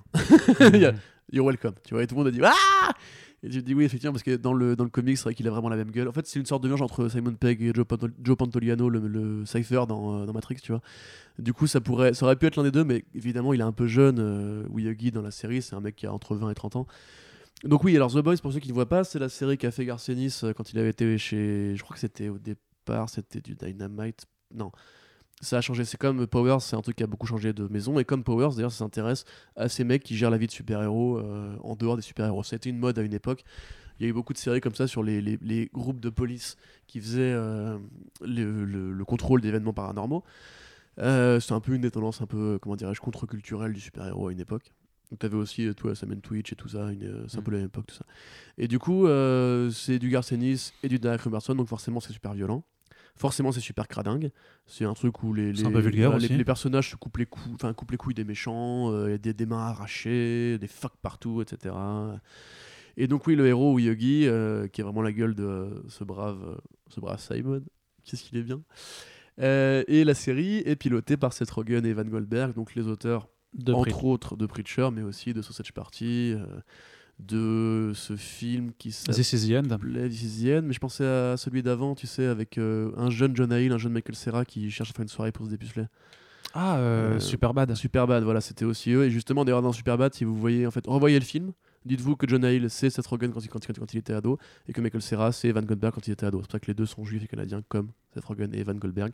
C'est très biographique. Hashtag tout est lié. Voilà. Euh, et du coup, c'est deux, deux gros potes, ils font tout ensemble depuis des années. Euh, ils ont fait Preacher. Bon, c'était un peu différent, Preacher, parce que clairement, le matériel euh, était un peu compliqué à adapter avec des ambitions. Là, on voit que c'est le cas aussi, parce que le premier teaser, en fait, vous savez, c'est un peu cette, cette patine très fond verdesque avec plein de, de filtres. Plein de filtres, plein d'effets. Euh, où en fait, c'est un peu la gueule de The Tick ou de Powerless. Vous voyez qu'en fait, les séries télé veulent faire du super-héros clinquant et du coup, les costumes ont l'air un peu de sortir de la foire fouille. Et, euh, et c'est moite ridicule, mais vu que c'est une parodie, du coup, c'est pas grave d'être ridicule. Euh, Il y a un pur casting. Carl Urban, euh, Erin Moriarty qui jouera la jeune nana qui se fait. euh, je vais pas dire ce qu'elle fait parce qu'il lui arrive des trucs un peu sales, mais je vais pas le dire. Euh, et tout un tas de très bons personnages. Ça a l'air vraiment super cool. On sent que c'est Carl Urban qui a dû, qui a dû aller voir. euh, parce que Carl Urban, c'est un mec qui répond souvent sur les réseaux sociaux et c'est un mec qui est vraiment très à l'écoute de la communauté, particulièrement sur, sur, sur Star Trek. Où c'est un peu le mec qui a été pendant deux ans à dire Mais si, Star Trek, 4, Star, Star Trek 4 va arriver, les gars, promis, promis, promis. Puis un jour, euh, ils ont dit Ok, d'accord, allez, on, on le fait. Mhm. Et du coup, il a clairement dû aller voir euh, Peg, qui était donc co-scénariste sur euh, le Beyond et acteur dans Star Trek, pour lui dire Mec, petit caméo, allez, ça fera plaisir. Parce qu'a priori, il fera qu'un épisode. hein. Et du coup, ouais, la photo en plus est super belle, ils ont l'air vraiment trop mignons en mode euh, père-fils. Et le teaser, donc oui, c'est une publicité pour les super-héros du monde de The Boys et les Boys qui font des gros doigts à l'écran en mode genre, euh, on va voir un petit peu le revers de la médaille. Tout ce monde pas très clinquant et plus gl- glauque du niveau de la rue et compagnie. Donc, euh, ils ouais, sont un peu propres quand même sur, je trouve. Ouais, ils sont En fait, ouais, c'est ça, c'est que ça a l'air encore un peu shiny. Euh, après, vu que c'est du Garcenis, ça va, euh, ça va se juger sur un truc, c'est les dialogues. Si les dialogues sont bien, euh, moi je suis prêt à accepter un- une réal un peu moins bonne. Ça reste Amazon. Amazon, c'est comme les mecs qui font le plus de trucs en ce moment euh, au niveau du budget. Ils ont annoncé euh, Seigneur des Anneaux, quand même la, plus- la série la plus- la série la plus chère de tous les temps. Mm. Ils vont faire une série sur le monde de Narnia. Ils vont faire une série sur Conan. D'ailleurs, c'est marrant de voir toute la fantasy qu'ils investissent. Ils ont dû se dire que c'est Netflix, c'était plus la science-fiction. Du coup, ils font beaucoup de fantasy. Euh, du coup, ouais, il leur fallait leur série de super-héros à eux. Ils, ils vont chercher quand même Garcenis. Bon, The Boys, c'est pas son travail le plus connu, même s'il il, est bon pendant 3-4 volumes. Euh, du coup, à voir, à voir ce qu'ils vont en faire. Et clairement, là, c'est un, un truc où euh, il serait intéressant de. Oula, il serait intéressant de. C'est une photo officielle? Ah, Ok, bon, bah, Ruby Rose en Batwoman, les gars. En direct du Colosse. podcast. Vous l'aurez déjà vu euh, quand vous écouterez Ouais, ce tout à podcast. fait. Bah, écoute, fais voir, attends, je couche, une petite parenthèse. Bon, après, c'est dur à voir là. Ouais. Ah, pas les yeux blancs, putain, mais faites les yeux blancs un jour, sans déconner. Euh, donc voilà, donc je suis content pour The Boys et euh, on enchaîne, Arnaud? On enchaîne complètement du coup avec justement, ça- là on a fait un gros tour sur les indés. On a parlé de Daredevil, donc de Marvel, donc forcément par euh, élimination, il nous reste les séries euh, d'ici à, Ah. à aborder. Ah.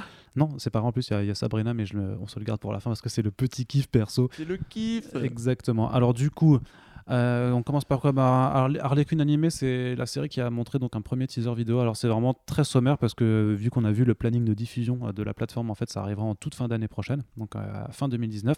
Sachant que le, la plateforme, en fait, re- en fait, quand tu regardes ce planning, tu peux voir qu'ils ont prévu de faire en fait un épisode euh, inédit par semaine sur les 52 Oui. semaines de l'année. Donc c'est comme ça, tu répartis toutes les séries là-dessus. Justice, Harley Quinn, Titans, Doom Patrol, Swamp Thing, Voilà. Stargirl.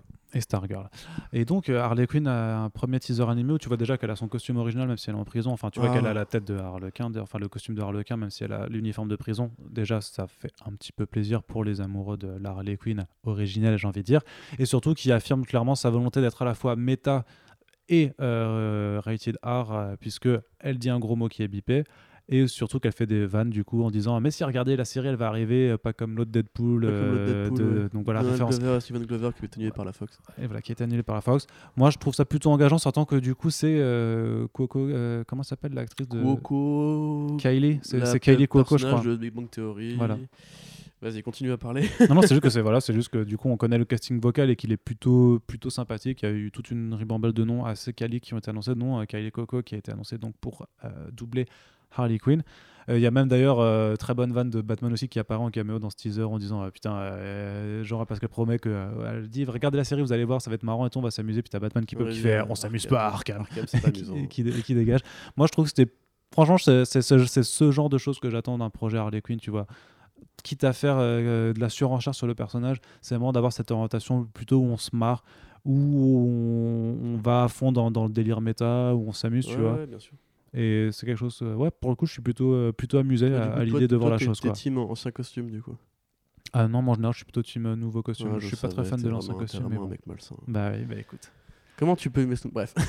c'est pas la D'ailleurs, c'est question. qu'ils ont fait un petit hommage dans Harley Quinn 51 où elle remet du coup son ancien costume. Oui, mais ils le font régulièrement de, de remettre l'ancien Ouais, costume. elle dit euh, il me va encore parce qu'évidemment elle a un peu pris en forme depuis. Oui, hein, mais voilà. ce co- ça- cette histoire de costume, c'est. Enfin, je suis désolé, mais tous tous les 5 numéros, ils refont le délire avec cet ancien costume. Oui, enfin, bon, je, je- voilà. je- tu très bien. Ça eh, pour dire que t'as lu Harley- Moi, moi, je la lis plus cette série non plus. Voilà, hein, bref, donc-. Ouais, bah ça a l'air effectivement cool. Mon téléphone bug à mort. Je suis désolé. Du coup, regarde pour toi pour le crédit parce que moi ça veut pas. Non, ça- je suis- Du coup, ouais, ça a l'air plutôt cool. Euh, effectivement, ils assument le côté méta, c'est plutôt sympa. Moi, j'aime bien Poison Ivy qui dit euh, les gens vont détester, les gens vont détester. euh, qui, est, qui dit après que les, les séries, euh, les films d'essai sont super dark. Ça me fait penser justement à ce qu'ils ont fait d'ailleurs avec Titans. Il y a une manière de, de prendre les enjeux un peu à revers qui est plutôt bien foutue. Euh, après, c'est toujours pareil en fait. Ça va dépendre de la longueur des épisodes, ça va dépendre de ce Ah, que je pense que ce sera un format entre euh, 15 et 20 minutes, grand max. Tu vois, hein. genre moi j'aime bien Teen Titans Go, mais c'est vrai que ça peut être. Tu vois, si tu les binge-watch, ça peut être très répétitif très vite, tu vois. Juste alors, euh, dans le, dans, dans le casting vocal, on a Christopher Meloni. Est-ce qu'il y a Alan Tudyk? Oui, il y a Alan Tudyk aussi. Non, sérieux? Ouais. Sérieux C'est pas possible. Ah ouais, il y a, y a Alan Tudyk, il y a Lake Bell, il y a Jason Alexander qui est habitué des, des, des films d'animation. Ouais. T'as euh, Giancarlo Esposito, tu sais, le, Mhm. dans Breaking Bad. Mhm. Euh, sinon, Nathalie Morales, Tony Gus, Hale. c'est hmm? Gus? Ouais. Ouais, non, il y a et Didrich Bader du coup qui, euh, qui fait le caméo pour Batman. Non, non, c'est c'est c'est c'est des noms plutôt encourageants. Donc euh, voilà, c'est tout. Mais y aura-t-il une VF non québécoise? Bah, on s'en branle ça. Blague. Non, c'était une blague c'est par rapport au Blu-ray. de- Donc, euh, ouais, non, ça a l'air cool, effectivement. J'aime bien le petit tacle à Deadpool et c'est marrant parce que du coup, ils ont été deux à taper sur Deadpool. Yes. Après, comme je disais, tu vois, ça va être la longueur en fait. C'est est-ce que c'est- l'humour va pas être trop répétitif? C'est. Est-ce ouais. est-ce qu'il y aura de l'intrigue ou ça va être qu'une comédie à sketch, tu vois? Est-ce qu'il y aura des aventures? Moi, je le vois plus à sketch aussi. Bah ouais, à voir. Après, du coup, euh, moi, juste le- l'ancien costume, enfin, je ne comprends pas qu'il y ait un nouveau costume. Je comprends pas cette espèce de style pourri de roller derby. Je l'ai détesté dès Suicide Squad 1 et je le déteste encore aujourd'hui. C'est Euh, pas trop roller derby dans le film quand même, si? Dans le film, non. Dans le film, c'est plus, euh, c'est plus. Après, moi, je suis plus sur tu les costumes. De- Je suis plus dans les euh, costumes de Arkham en fait, moi. Dans la réinvention. Ah ouais, euh, bah, mais en Arkham, fait. c'est un bon compromis. Tu Bah, vois, voilà. genre, euh, C'est dans plus Arkham Asylum, par exemple, c'était vraiment vachement bien. Ouais. Mais euh, bon, bref. Du coup, à voir, en fait, c'est juste, est-ce que ça va tenir la route en termes de format? Est-ce que ça va pas être trop répétitif? C'est enfin, des questions qu'on se pose à chaque série comique, en fait. Tu vois. Oui, bien sûr. Si ça peut être une sorte de, de Archer, tu vois, genre map avec des petites aventures par-ci par-là, moi je suis chaud. Mm. Après, si c'est juste, euh, ouais, genre Harley se balade dans Arkham et fait des vannes, genre euh, Ah, mais t'es pas mort à tel numéro? Ça, va- ça va vite me saouler. Ce sera vois, pas enfin, ça. Déjà, elle va pas rester, elle va pas rester coincée dans Arkham du tout, ça tu Ouais, peux, bien tu peux en être certain. ouais, J'aime bien Harley Quinn. euh, J'espère, que ce sera un délire pour vraiment aller s'amuser avec tous les personnages d'essai, ramener des trucs euh, pas connus du tout du- des gens, mais qui feront kiffer les, euh, les lecteurs et les connaisseurs, tu vois. Ouais. Un peu comme Justice League Action, qui a certains épisodes, du coup, aussi où c'est ultra référencé méta, mais il y avait un épisode en fait qui faisait qui se passait, si tu veux, dans l'univers Batman 66, qui était assez mortel, justement, parce que c'était bah, forcément ultra méta, que c'est c'est- ce genre de ouais mais c'est ce genre de choses moi qui me fait kiffer à chaque fois dans les séries Ah. d'animation c'est quand euh, pareil tu vois c'est con mais dans le film Lego Batman quand à ce passage où ils, ils font euh, vous avez connu tout- toutes ces étapes dans Ouais, votre vie où ça ouais. référence tous les trucs Ouais. je- c'est ce genre de trucs Vraiment dû- qui me font t'as dû kiffer, aimer The euh. Wrong Earth alors, toi, du coup. Hein Tu as dû aimer The Je Wrong l'ai pas Earth. lu, euh, Ah Wrong ouais, Earth, c'est du pareil, coup, en euh, fait, pas encore. Mélange Miller et euh, Batman 66, c'est pas oui c'est vrai ouais. Ouais, faut que j'aille jeter un Ah. coup d'œil et du Oui. coup voilà Oh là là. du côté de Titans alors comment ça se passe euh, Titans? C'est bizarre alors alors euh, Titans c'est un petit peu particulier parce qu'on a eu deux trailers en espace Oui, de ça. trois jours déjà J'ai vraiment un euh, truc à dire là-dessus. Et du coup, il y a une différence. Donc, il y a un trailer. En fait, il y a, alors, il y a deux choses quand même. Le premier trailer qui nous a appris que, hors euh, USA, euh, la série sera diffusée par Netflix. Tout à fait. Ce qui est plutôt Donc, c'est plutôt une. euh, voilà, c'était, euh, c'est plutôt logique au final. Moi, personnellement, j'étais relativement persuadé qu'en fait, la, sortie, la série ne sortirait pas euh, Bah si, tant que DC Universe serait pas exporté. Bah, la oui, oui. euh, Et en même temps, en même temps, c'est vrai que ça tombe un peu sous le coup de la logique. Ce qui est une bonne nouvelle pour nous parce qu'on n'aura pas, de toute façon, enfin, je pense qu'on n'aura pas cette plateforme en dehors des, des États-Unis, clairement. Je pense que euh, l'intérêt de développer des serveurs, euh, enfin de, de développer toute la logistique pour d'autres pays, alors que euh, les comics en VO, enfin, ça n'a aucun intérêt pour. euh, pour un pays comme la France, en fait, il y aura pas. Je, je suis d'accord qu'il y a des mecs qui voudraient ça, qui adoreraient ça, et voilà, on peut être fan de DC comme ça aussi. Mais quel que soit votre deux et putain, attends, euh, voilà, euh, on, on parle des, de, de, de l'ancien rédacteur de. DC Planet, d'accord. Donc euh, en termes Ah de oui, fanitude de DC, je, je sais de quoi je parle. Bien sûr. On n'est pas assez Une nombreux. sommité. On n'est juste pas assez nombreux pour que ce soit monétairement euh, viable pour eux. C'est- Je pense que c'est vraiment juste ça, tu vois. On a beau être, euh, je, je pense qu'on sera tous, Non, ça se tient. qu'on hein. sera un certain nombre, mais malgré ce nombre-là, on n'est pas assez Mais nombreux moi, je considère que c'est aussi le cas aux États-Unis, en fait. Ah, oui, non, mais aussi, mais Je, pense- enfin, je pense pas que ça marchera, hein, DC Universe en tant que plateforme. Bah, aux États-Unis, si, parce que DC c'est quand même vachement Ça coûte cher, différent. ça a l'air de coûter cher comme les séries qui Bah, font. Ils 7 ont dollars. plein de projets. euh, 7 dollars par mois, il faut. Enfin, si t'es pas au moins à 10 millions Ouais, d'abonnés. 7 euh, dollars, tu t'évites, de- t'évites un burger de ta journée, puis voilà, c'est bon, tu les as payés. Non, mais je dis pas que les gens. euh, Enfin, je veux dire juste. que- Et puis après, il faut voir par rapport à, l'offre comics. Il faut pas ignorer aussi qu'il y a un truc qui, ex- qui existe qui s'appelle le téléchargement.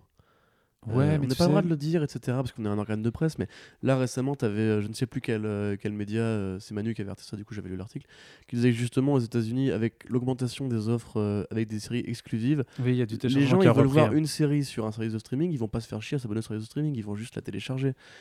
Et malheureusement, chacun fait ça. Tu vois, alors Disney veut son Star Non, mais après, Wars, tu vois- Warner veut ses euh, séries HBO. Je suis d'accord, mais le, le fait de dire c'est qu'il y a une augmentation, ça veut pas dire. euh, enfin, faut voir, elle est de combien Parce que ça peut une augmentation de Oui, bien 5%, sûr. ça fait une augmentation. C'est pas non plus énorme, tu vois. Et peut-être que le manque à gagner là-dessus, en fait, bah, ça, ça va. ça- en termes de prise de risque, ça passe par rapport au nombre de gens qui, eux, vont s'abonner. Parce qu'il y a sûr, plein de gens qui ont la flemme de, et qui savent pas. hein. Je suis désolé, mais même des gens de notre génération, on a plein qui savent pas euh, forcément euh, trouver les bons trucs pour télécharger tout ça. Donc voilà, bon, c'est un autre débat. Mais effectivement, Non, mais moi je voulais juste dire, si tu veux, que bon, en tant que plateforme, je pense pas que ça marchera. Après, juste par rapport au trailer, en Mais fait. c'est parce que tu es anti-DC, Corentin. Mais non, au contraire, justement, j'ai très hâte de voir la série Swamp Thing et la- la- l'anime Harley Quinn. Je serais ravi que ça fonctionne et que justement. on même Doom prouve- Patrol, non ça... on, on prouve à des gens qui est euh, qui a un vrai public pour euh, du spé comics comme ça, enfin du spé super héros comics comme ça. Oui, Doom Patrol aussi. ouais, bah, le, le- le casting de Doom Patrol, c'est une tuerie. Mais euh, enfin après la série, ça reste du Berlanti, même si Ouais, Berlanti on justement, c'est- Berlanti c'est aussi euh, Sabrina, hein, c'est pas si mal Sabrina. Enfin, ça a pas l'air si mal. Euh, et du coup, ouais, euh, ce que je veux dire, c'est juste quand vous voyez les trailers en fait, donc faites le fa- faites le test. Vous matez le trailer avec Marilyn Manson, donc, Donc celui qui était titre, diffusé pendant la New York Comic cherchez dans le, la barre de recherche Manson ou Titans. Et après, mater celui de Netflix, donc qui a été monté par les équipes de Netflix. Ça se voit parce qu'il y a le logo de Netflix avant et après. Euh, vous allez voir en fait ce que ça veut dire monter un trailer. C'est-à-dire que tu en as un où c'est merveilleusement bien monté, ça dure le temps qu'il faut pour que tu comprennes de quoi ça parle, ça te présente les personnages, là, au niveau effets spéciaux, ils n'ont pas pris les moments les plus, les plus infamants, on va dire. Euh, T'as aucun de ces plans iconiques pourris qu'ils mettent dans les trailers de, la, de DC Universe. Et même des trucs comme par exemple le moment où, où Dick euh, déploie sa canne pour mettre deux mecs KO, c'est suffisamment bien monté pour que ça n'ait pas l'air trop ridicule, tu vois. Juste après, tu mates le trailer de DC Universe, c'est horrible. T'as Raven qui prie Jésus, t'as Beast Boy qui, on dirait qu'il vient de bouffer un mec, euh, t'as une scène de bisous entre euh, Starfire et Nightwing. Celle-là, tu l'avais déjà dans un Merci, précédent trailer. merci les gars. Enfin, je, Mais celle-là, tu l'as déjà. adolescent. Non, quoi. non, mais celle-là, tu l'as déjà dans le trailer Netflix. Mais peu importe, euh, peu importe. Juste que Bah, tu peux pas la critiquer du coup, vu qu'elle est dans les deux. Comment tu la times avec un morceau de métal pourri derrière et que des trucs, on dirait que c'est une série pour ados de 14 ans, tu vois. enfin. Morceau de Manson d'ailleurs utilisé à la base pour, Ouais, pour New Mutants, ouais, qui, bon, qui, Ouais, qui bon, quelque ça, part. voilà, hein, c'est bravo. Euh, mais bon, tu vois, enfin, je veux dire, le trailer de Netflix me donne vachement, enfin, me rend curieux. Est-ce que tu as un commentaire aussi qui disait euh, c'est bon, le trailer Netflix pas convaincu, du coup maintenant j'arrête de regarder la promo parce que j'ai peur que ça me dégoûte. Et du coup, ouais, le trailer de. de... Mais c'est pour ça qu'en fait on peut pas savoir, tu vois. On sait pas si ça va vraiment juste. Si les trailers sont juste mal montés et mal faits et croient qu'il faut vendre ça aux ados parce que c'est juste des crétins, c'est possible, hein, je veux dire. Ou alors que les ados ont pas la thune pour s'abonner que c'est forcément. rated hein, R en plus comme série, donc techniquement c'est pas pour les ados, tu vois. Euh, mais enfin, le Ouais, mais c'est de DC Universe, c'est quand même l'air d'être pour les ados, tu vois. Enfin, Ouais, mais euh, young adult, fin d'adolescence, tu sais, genre 17-18 ans justement. Ouais, enfin quand même. même. Bah, je sais pas. veux dire, enfin, c'est- Et du coup, même genre le- le- les plans avec, euh, avec Batman euh, dans le, le trailer de Netflix, tu vois, pareil, ça, ça, me- ça me rend curieux, tu vois, quand on voit le manoir Wayne, Bruce Wayne à la fenêtre, tu vois, enfin, Ouais. ah, ah, un petit, un petit, une petite Ce curiosité, fameux parce que- mannequin qui va être utilisé pour. euh, Voilà, t'es forcément curieux de voir comment ils vont rendre Batman, s'ils auront les couilles de mettre un Batman, si, Bah, il y a un costume, donc euh, s'il je pense que tu verras, tu, Batman, tu tu verras, vois. tu verras un costume, euh, mais dans Ouais, le noir, dans le brouillard, dans le flou, tu vois. pour- Mais t'as un costume pareil, qui truc, préparé. c'est- vraiment tabou, même dans Teen Titans Go, tu vois. Batman, on le voit jamais. Enfin, on le voit juste pour rigoler. fait avec son pote Jim Gordon quand ils boivent des bières euh, au bord d'un lac, parce que c'est les meilleurs. Euh, mais tu vois, les seuls moments où Batman parle, c'est qu'en fait, quand Robin, parce que Robin est schizophrène dans, dans Teen- dans Teen Titans Go, il limite en fait. Et du coup, il limite en mode vraiment de bresson à mort. euh, c'est assez génial. Et du coup, d'ailleurs, Batman en plus, il a un poster un peu différent, je crois, Arnaud, dans cette, cette série. Pardon? Il sera un peu différent. Mais, mais je te fais une Ouais, ouais, transition, ouais, mec, il est ailleurs. Il sera un peu différent ce Batman, Arnaud Kikou. Bah, pas si différent en fait. hein. Ouais. Non, mais c'est ça, c'est Ça, c'est toujours la, c'est- la toujours, c'est toujours la, la petite caution. à- on s'amuse bien quand même puisque euh, Brenton Swaits nous déclare en interview. euh, bah, que Batman tue en fait tout simplement mais genre euh, il le répète hein, alors euh, il le répète vraiment regardez la vidéo alors soit il gère mal sa, sa com là-dessus ce qu'il a le droit de dire ou pas soit s'il invente le truc il est complètement fou de balancer un truc comme ça parce que c'est quand même un élément très important par rapport à la caractérisation du personnage. Et surtout que c'est un point qui a quand même été assez décrié et qui a soulevé assez de, critiques en fait par rapport à Batman v Superman bien que on nous ressortira toujours les arguments mais le Golden Age mais le Batman de Tim Burton. Oui mais c'est pas parce que quelqu'un a fait caca par terre plusieurs fois que ça reste une bonne idée de continuer à faire caca par terre en fait. Ça faut, puis faut voilà, essayer de l'intégrer. donc euh, Batman Bat- tue ouais. Batman plus- he's a killer. And le pire je pense que le pire vraiment c'est qu'il dit qu'il essaye d'apprendre cette méthode à Ouais, Dick Grayson et que c'est pour ça que Dick Grayson se barre Sachant que Dick ce qui est très curieux aussi, parce que Dick Grayson, dans les trailers qu'on a vus, il est quand même ultra violent avec euh, les ennemis. Il met des patates, il, casse des, il brise des nuques.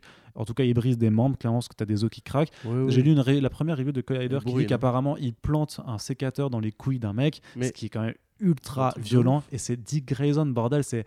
Enfin, je sais pas, pour moi, Dick Grayson, c'est, tu sais, c'est le boy wonder. Et même s'il a grandi, Bah et ouais. même s'il est un peu perturbé, merde, Non, il fait enfin, pas ça, oui, justement. C'est un mec lumineux, tu vois, il, il blague, il blagoune tout le temps, quoi. Ouais. Dick, c'est le mec. Bon, alors voilà qu'on soit dans une. dans- euh, la- la- toujours le, le- toujours le c'est un Elseworld machin Nick Non, là tu vois alors que forcément euh, s'il a été élevé par un Batman qui lui a appris à tuer dès qu'il avait 8 ans quand il a été recueilli par les euh, après la mort de ses parents je veux bien que ça l'affecte mais techniquement je pense que d'autant plus si vraiment parce qu'il le dit il dit Batman a, a- a franchi la ligne et du coup euh, dit qu'il veut plus il veut s'éloigner de ça mais à quel moment il se dit bon Batman il a franchi la ligne donc moi je vais juste euh, je vais juste émasculer des mecs avec un sécateur ça va ça en fait ça va ça passe tu vois non si, si, si, si ça t'a vraiment traumatisé et que tu en es au point où, de- où tu dis vraiment fuck Batman ou tu Ah oui. dis fuck à ton mentor bah, limite, tu- tu coupes- fais pas ça. Tu coupes juste une petite couille, mais pas non mais je sais quoi. pas tu vois Enfin, c'est trop bizarre mais du coup j'ai l'impression mais de toute façon c'est ce que j'ai vu dans pas mal de retours en fait c'est que vraiment apparemment la série a, l'air d'être hyper violente genre euh, Mais pour rien. mais, mais dans un voilà c'est ça. Ou, à la limite ils sont tellement violents que ça, ça en devient absurde en fait. C'est genre mais pourquoi vous êtes aussi violent? Pourquoi vous pourquoi, vous Pourquoi frappez? tu es si méchant? Pourquoi tu Parce que- t'acharnes? Non mais ça, ça a l'air vraiment très très particulier du coup cet aspect là bon. Bah, si les gens veulent voir ça, pourquoi why pas, not? hein, mais, mais je pense qu'il y a quand même ah, le délire de faire de Batman un tueur de nouveau. Déjà, enfin, je suis d'accord qu'on peut s'amuser à reprendre tout- toutes les fois où il l'a fait euh, précédemment. Comme, dit, comme je l'ai dit avant, c'est pas une raison, mais pourquoi pas? Mais par contre, tu veux faire un nouveau show si la seule idée qui te vient en tête pour essayer de te démarquer d'autres productions, c'est de dire bah on, a, on va faire comme euh, si euh, Batman en fait il tue. Les gars, justement, ça a dé- déjà été fait dix fois. C'est pas ça qui rend le personnage plus intéressant. Donc si vous voulez vous démarquer, même si vous voulez une tonalité plus adulte, Batman qui tue, ça rend pas votre show plus adulte, voilà, plus plein- intelligent et plus mature. Il y a plein de choses à dire déjà par rapport à l'histoire éditoriale. Juste au départ, Robin il a été créé pour donner la réplique à Batman et parce que justement euh, c'était la caution, même au niveau du costume, tu vois, le costume de Batman de Robin était coloré, il était, c'était un enfant joyeux et blagueur, quand Batman était plus sérieux et, et grim and gritty. Ça a toujours été ça, même récemment dans les comics de Tom King, c'est encore ça. Grant Grayson c'était un blagueur, dit que ça a toujours été un blagueur, c'est le mec charmant, drôle, c'est le bon, c'est le bon pote quoi. Euh, Batman qui tue dans les films, c'est différent de Batman qui tue et qui veut, apprendre à ses enfants à tuer. Batman qui tue dans BVS parce que son, son Robin est mort, comme Oui. dans Dark Knight. Oui, mais autre point, pardon, je te coupe, mais Jason Todd, il est vivant là. Donc en fait, faudrait essayer de trouver c'est quoi le déclic qui fait que Batman tue dans cet univers. Bah, mais parce moi, que je, mais je mais il pense y en qu'il a pas. Je pense qu'il a toujours tué en fait dans cet univers, Hein tu vois. Je pense qu'il a toujours tué dans cet univers en fait. Bah, ouais, non, mais c'est ça. Mais, mais je veux dire, mais, dans ce cas, c'est une mécompréhension ce totale du c'est- c'est pas- personnage. C'est pas Batman pour commencer, c'est ou alors c'est Batman de la Terre extrême. Bah, c'est le, euh, le Grim Knight, tu sais, dans la mini-série Batman Ouais, c'est le Grim Knight, quoi. C'est le enfin, Punisher. Je veux dire, à partir de là, déjà, hein. euh, si Batman tue, bon bah en deux semaines il a, il, il a rasé Gotham. Bah, y a plus de vilains, il oui, y a plus- il y a plus de vilains et c'est fini, tu vois. Donc il n'y a, plus besoin d'avoir un sidekick ni rien, faut arrêter les conneries. Et ensuite, mais surtout, je veux dire, dans les films de Tim Burton, ok, bon, Batman tue, c'est vrai, mais quand euh, Jack Napier tombe euh, dans la cuve d'acide, t'as quand même ce geste où Batman lui tend la main et essaie de le sauver. Tu vois, ça pour un imaginaire d'enfant, en l'occurrence, moi je l'ai vu quand j'étais gosse. Tu, tu peux oublier que Batman tue parce que c'est quand même deux petites scènes où il tue. Le reste du temps, t'as quand même cette image où il essaie de sauver le mec qui lui a tiré dessus il y a deux secondes. Ça, ça dit un truc sur le super-héros. Quand dans Snyder il tue, oui, mais il est traumatisé, c'est la version Dark Knight Returns, Miller et compagnie. Et enfin, tu vois ce que je veux dire? Et en l'occurrence, même le propos du film, c'est qu'à la fin du film, il va réapprendre à ne pas tuer. Euh, là, en l'occurrence, si on dit euh, c'est une terre, Batman il tue, euh, Robin il, il les mecs avec euh, des instruments de- d'outils de jardin. Et euh, il veut l'apprendre, Batman veut apprendre ça à ses, enfants, il veut apprendre à tuer. What Ouais, d'accord, mais du coup, en- pourquoi c'est lui le gentil et c'est qui le gentil, qui est le méchant? Je comprends pas en fait. Et du coup, même c'est pareil, il a il a il a l'air de pas desserrer les dents, hein, Brandon Fight euh, dans les trailers. Ouais, ils font des blagues parce que Beast Boy, il est tout nu. ça quand il va, se ça change, va être vois, Beast Boy, mais, Beat euh, Boy, le Beat être Boy le, hein, ouais. le- la question comique, mais normalement, Dick, il est aussi marrant, tu vois. Enfin, c'est- il a juste un humour plus pincé. Bah, Peut-être qu'il y aura une progression au terme de la Enfin, saison. Je comprends machin. pas ce qu'ils veulent faire avec cette série. C'est vraiment, ouais, on Ah, dirait. c'est plus. On l'a passé au shaker de la noirceur, tu vois. On a dit à Ben Affleck, euh, mais Ben, tu pourrais écrire un petit épisode. mais du coup, ouais, je trouve ça vraiment très bizarre. Et comme tu dis, c'est une, mécompréhension euh, horrible, quoi. Tout à l'heure, je parlais de Daredevil et du fait que c'était un, un cadeau pour un fan de Daredevil d'avoir cette série-là qui a tellement bien compris les, toutes les choses. Les Teen Titans, on va dire que tu as eu le- l'excellent cartoon de l'époque, euh, Young Justice. Teen Titans Go, c'est une parodie.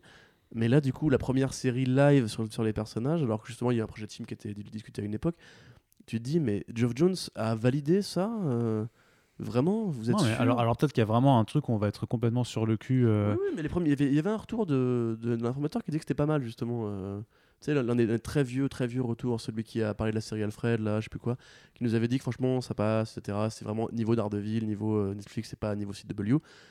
Moi, je demande à voir, c'est pour ça qu'on s'exprime pas trop par rapport au trailer ou à la qualité. Maintenant, tu me disais que l'autre jour, enfin, il y a- quelques- heures, les retours tombent et apparemment, c'est pas, tu vois, c'est plus. bah, c'est bizarre, ouais, c'est bizarre. C'est très partagé là. Du coup, moi je sais pas. Et honnêtement, en fait, vu qu'on n'a jamais vu ce service de streaming, on sait pas du tout quoi attendre. Mais moi, juste le fuck Batman et le Bat et Robin qui envoie des shurikens avec en forme de R, euh, je trouve- enfin, ça, ça m'a l'air vraiment chelou. Je sais pas du tout quoi on attend. Voilà, donc euh, les expectatives sont là et du coup pour Même si le, terminer. le petit troll à Deadpool 2 était rigolo. Oui, oui, effectivement. Bah, là, le truc, c'est qu'au moins, ils savent qu'ils ils vont tellement loin dans le truc. Mais au moins, s'ils l'assument et qu'ils le revendiquent et qu'ils en font un peu une- dans leur promo, en tout cas, qui, qui font bah ouais, les gars, on va être comme ça, euh, deal with it, tu vois. Mais t'as raison. J'ai envie de c'est dire, c'est le, meilleur, c'est le meilleur commentaire en fait à faire au Power, Power Hater, mais par rapport à ces critiques-là, j'ai envie de dire, au moins assu- c'est- assumer le truc, effectivement. Par contre, c'est à double tranchant parce que si ça prend le truc juste débile et, et immature, en fait, vraiment dans le, dans le sens où on fait juste, ouais, on veut faire de la violence pour faire de la violence, bah et tant pis pour eux, tu vois. Mais au moins, j'ai envie de dire, bah s'ils assument d'avoir une série qui est euh, violente jusqu'à en être con pour ça, ben ok. Oui, puis Tu juste vois. après les polémiques de Venom et de son rating, ou même de Marvel Studios qui refuse de jou- toujours de, de, de viser plus large, on pourra effectivement admettre que. Mais c'est comme quand Arrow, c'est quand Arrow Bah, est sorti. au moins, quand Arrow dire, est au moins, sorti c'est et que, et Rakeda, que Oliver Queen, c'est mais- juste premier épisode, il bute un mec. Tu vois, Mm. genre, il lui, il lui pète le cou. Tu dis, oh, c'est le mec qu'on fait Smallville qu'on fait ça? Ok, bon, bah pourquoi vas-y, fais fais voir, frère. Après, évidemment, ils l'ont assagi. En fait, c'est comme dans les comics, c'est quand Batman arrive, il tue, après ils l'ont assagi. Mhm. Dans Arrow, c'était pareil, il arrive, il bute, après ça devient un héros sympa et tout. Là, en l'occurrence, si euh, ils veulent aller effectivement aussi loin, ça pourra au moins amener euh, Mais après, ça peut aussi être tout à fait ridicule, tu vois. Mm. Si être trop violent et trop débile, et du coup, tu te dis, ouais, bon, bah, c'est pas mieux qu'avant. Ça, ça reste des super-héros, ça reste les Teen Titans, quoi, en fait. Il n'y a, pas de Non, nécessité reste- à ce qu'ils soient ça reste aussi. les Titans. C'est pas du tout pareil. hein. Je veux dire, euh, les Teen Titans, c'est un esprit adolescent, c'est une série pour ados. Là, clairement, ça a l'air. Bah, euh, ils sont une série Young Adult, justement. C'est là qu'est la différence, comme tu disais tout à l'heure. On dirait vraiment une série, ouais, faite pour un public. Bah, euh, Raven, elle est plus ado que Young Adult, quand même. hein. Raven, ouais, peut-être, mais genre Nightwing, tu vois, il a 25 ans. Oui.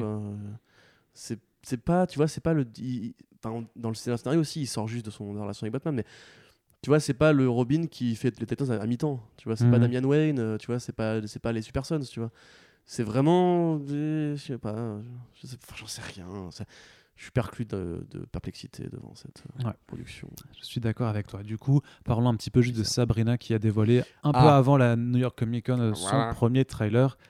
Donc on parlait déjà avant de Archie Comics euh, et de, Archie. Horror, voilà, de, de la série Chilling Adventures oui, de Sabrina voilà, qui est très bien. Donc une réinvention de, euh, du fameux comics qui avait donné la série télé Sabrina la sorcière. sorcière avec le chat Salem en, ani- en animatronique qui avait la voix du père de la jungle, c'est génial.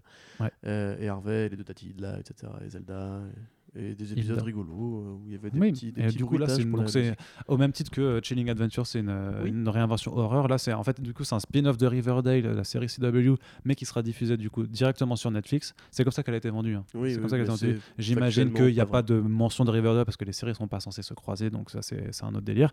Et du coup, qui a une, une approche vachement plus horrifique, hein, parce qu'on voit clairement ça, enfin ça mêle du coup les deux. T'as des bails plus d'intrigues d'amourette adolescente, de trucs de, parce qu'elle est à la moitié humaine, à moitié sorcière, donc elle est, voilà, elle fait sa vie au lycée avec euh, ce que ça implique. Et en même temps, t'as un côté vachement plus euh, incantation, sorcellerie à l'ancienne, euh, Nouvelle-Angleterre, incantation démoniaque et Mmh, tout ça, le fait, book, ouais. tout ça. possession, Oui. tout ça. Ça a l'air d'être dans une espèce de. Parce que Riverdale se passe de nos jours.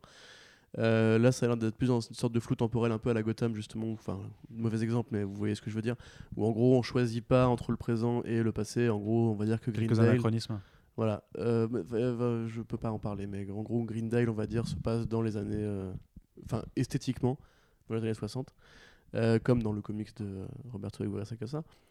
Bah, Enfin, c'est techniquement possible parce que en fait, les sorcières ne vieillissent pas normalement, donc en tout cas dans l'univers Sabrina. Mm. Donc en gros, oui, donc ça, Sacasa dont je vous parlais tout à l'heure, qui du coup a fait un comics où il reprenait l'univers de Sabrina, mais en beaucoup plus violent, beaucoup plus même sexuel aussi, enfin beaucoup plus sanglant, etc. Et euh, effectivement, c'était pas mal. Et donc la série, euh, on avait juste vu pour l'instant une, euh, un petit teaser où en fait c'était euh, l'anniversaire de Sabrina qui soufflait ses bougies en face de ses tantes, sa famille, ses amis et Satan. Et oui, mais Toujours sympa d'avoir. Satan à. Et donc c'est vraiment, ouais, c'est ça, c'est vraiment inspiré par tout le genre de la fiction des années 70 qu'à- et 60 euh, sur les, les sorcières. Vous voyez même que dans le trailer, il y a des espèces de plans avec une espèce de point sélectif où l'avant est flou et un peu anamorphosé, le devant est net, tu vois. C'est c'est vraiment de l'horreur très visuelle. Euh, ça a l'air plutôt cool. Et en même temps, tu vois vraiment que c'est pas juste de l'horreur, c'est vraiment l'air rigolo. Il y a un côté un peu rythmé, c'est quand elle rentre, qu'elle met la musique, c'est un peu funky. Le, titre qui dit, euh, vous dites witch, euh, comme si c'était une mauvaise fête. You say witch like it's a bad thing, en you say bitch like it's a bad thing, tu vois. C'est les jeux de mots avec le witch et bitch, tu vois, ils le font, ils le font dix fois. Ouais, ça a vraiment l'air d'être une sorte de rencontre entre ce qu'a fait Sakasa sur le comics, vraiment très horreur, très, très gritty, et la série télé euh, des années 90 avec euh, Sabrina adolescente qui doit choisir sa voie entre la sorcellerie et l'humanité.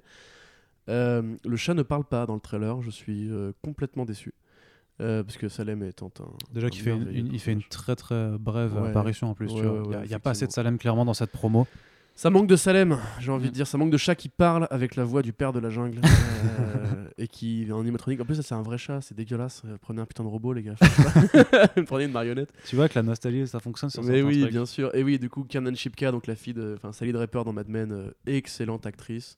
Euh, le casting est vraiment plutôt bien équilibré. Vous avez Ross Lynch, un acteur qui avait fait un biopic sur un serial killer, dont je vais pas retenir le nom, qui jouera Harvey.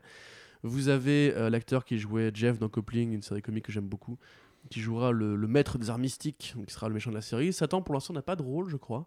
Donc, il- a priori, il n'aura pas de réplique. Mais il sera dans la série, il sera très présent dans la série. Si comme dans le comic, son- Satan sera l'un des personnages principaux.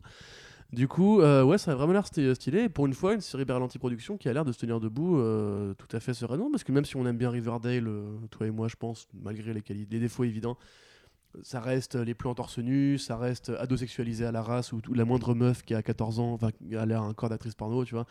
Là, en l'occurrence, non, vraiment, il y a des scènes. Dans Riverdale, peut-être une scène où les cheerleaders, elles dansent Oui. euh, pour se. Pour un contest, et là, mais non, mais attendez, Oui, vous, vous êtes pire à des pervers de 55 ans, là, enfin, c'est quoi ce délire? Oui. euh, bref, et même ça reste, tu vois, ça reste les musiques très jeunesse et compagnie. Là, ça a vraiment une sorte d'esprit, ouais, euh, on dirait une vraie série télé en fait, quoi. Et, et esthétiquement, il faut voir tient parce qu'il y a toujours le risque que le pilote soit très bien fait et qu'après le reste, que les images qu'on voit, c'est très clairement majoritairement du pilote, hein, comme beaucoup de trailers de séries télé. De toute façon, c'est pareil pour Titans, hein, ça se voit très clairement que ça arrive dans un, lieu, un- une zone temporelle très fermée. Du coup, euh, à voir comment ça se développe sur le long terme, parce que c'est aussi un problème qu'a Netflix, on l'a dit tout à l'heure.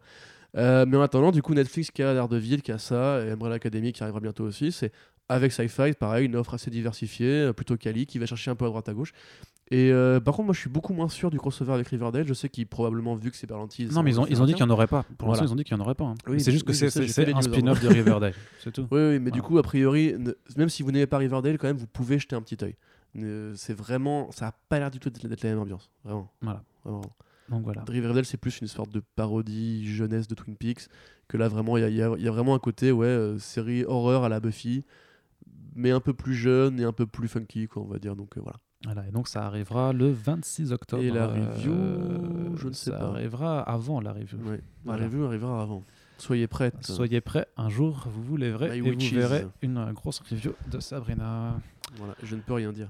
Exactement. Du coup, du coup, du coup, du coup, on a terminé par cette partie euh, euh, série télé. Par contre, voilà, donc ça va faire bientôt deux heures que vous nous écoutez et on a encore une petite partie, heureusement, qui est moins conséquente que les autres parce que curieusement, enfin pas Oui. forcément curieusement, mais l'actu ciné, on en avait fait un gros paquet euh, il y a deux semaines. Là, elle s'est un petit peu calmée. J'aime bien quand tu dis gros paquet. On va- Non, je ne ferai pas de blagues sur Oui, des je gros oui. paquets. Et donc du coup, alors du coup, euh, dans le journal des euh, actualités, Hellboy, le grand absent de cette New York Comic Con, Ah, pour ceux qui n'y étaient pas, bien entendu, puisque après nous avoir chauffé avec une première affiche de David Arbor Mhm. avec une, euh, une, Une épée, ouais. tout feu tout flamme et les énormes cornes, Les cornes de on n'a jamais vu plus magnifique substitut phallique, je crois. Oui, surtout Voilà. en double. Ah ouais. C'est un plan à 3. Franchement, forcément, avec l'épée en plus, tu vois, un peu je me chez suis senti très quoi. diminué, clairement. Ouais, ouais. et du coup une bannière aussi qui présentait alors on j'ai vu beaucoup d'avis très critiques surtout de, de la part de tes Oui. potes graphistes là qui étaient euh, de- ultra de salés là-dessus. oui, est- mais euh, mais du coup qui mais présente le bestiaire un bestiaire assez hein, tu sais, non, en tant- nous en tant, que noob on peut dire que c'est beau. Bah, moi je trouvais que c'était beau et je trouvais que c'était vachement intéressant de voir en fait le bestiaire développé parce que tu as ouais. quand même une certaine diversité de monstres. Donc j'espère qu'il y aura de tout euh, tout ce qui nous est présenté mais tu as des, euh, des, espèces- des espèces d'hommes sangliers des fées la Blood euh, Queen. la Blood Queen effectivement mais même tu vois dans le fond des sortes de divinités bah, inspiration très monstrueuse et Lovecraftienne Mignola tout Mignola, ça. Mignola a dit c'est c'est beaucoup plus proche du bestiaire qu'il a créé que Voilà. celui de Del Toro. Est-ce que je peux euh, te couper deux secondes? Non Si. Donc en fait, pourquoi? Euh, Parce que du coup, moi j'ai dû suivre tout le panel en direct sur Twitter parce que tu m'avais dit le trailer va tomber. Soit il l'avait euh, annoncé non mais il l'avait annoncé Tout à fait, mais il est tombé, mais pas Il- pour nous en fait. ouais ça Et du coup, en fait, j'ai tout suivi, alors je peux tout vous raconter. Euh, la femme de Mignola qui pensait directement à David Arbor en lisant le script, David Arbor qui a soulevé de la fonte pendant trois mois pour rentrer dans les pecs et qui a participé à la création du costume. Euh, tout le l'imaginaire que Mignola après a rajouté avec les scénaristes à l'écriture, etc. Donc ça vraiment très très bien. Euh, juste un truc, à un moment donné, tu vois le tweet qui passe. Waouh, on a vu le trailer, ça a l'air super bien. T'es là, oh putain, starting block, etc. Après, oh putain, c'est trop bien. Et, le compte de Hellboy qui retweet tout, il retweet toutes les réactions, et tu te dis, mais, mais nous, on est des pouilleux ou comment ça se passe, Et là, du coup, je- on a attendu un petit peu. bah une et heure là, hein. en fait, on s'est dit, ah, ok, en fait, donc c'est ju- on est encore à cette époque où juste les mecs qui vont sur place ont le droit de voir les trailers. Même pas un leak en, vid- en vidéo, enfin en photo, ni rien. Ah, si, il y a eu- il y, a eu un leak audio. Ah oui, il y a Moi, un j'ai- leak il y, audio, ouais, tout à a- fait. il y a nos très chers euh, collègues de, américains de comicbook.com qui ont fait Mhm. euh, Here is a audio leak from the Hellboy trailer. Et tu fais, putain les gars, vous faites Ouais. un, un- un leak d'un trailer audio. Et vous tu avez fais- aussi nos amis de IGN qui ont dit euh, footage of Hellboy released. Et en fait, c'est quoi? C'est une description, Description, ouais. écrite dans une vidéo, hein, donc euh, ils sont quand même pas si cons, tu vois, sur des images de Hellboy le comics. Où en fait, ils décrivent ce qu'ils voient.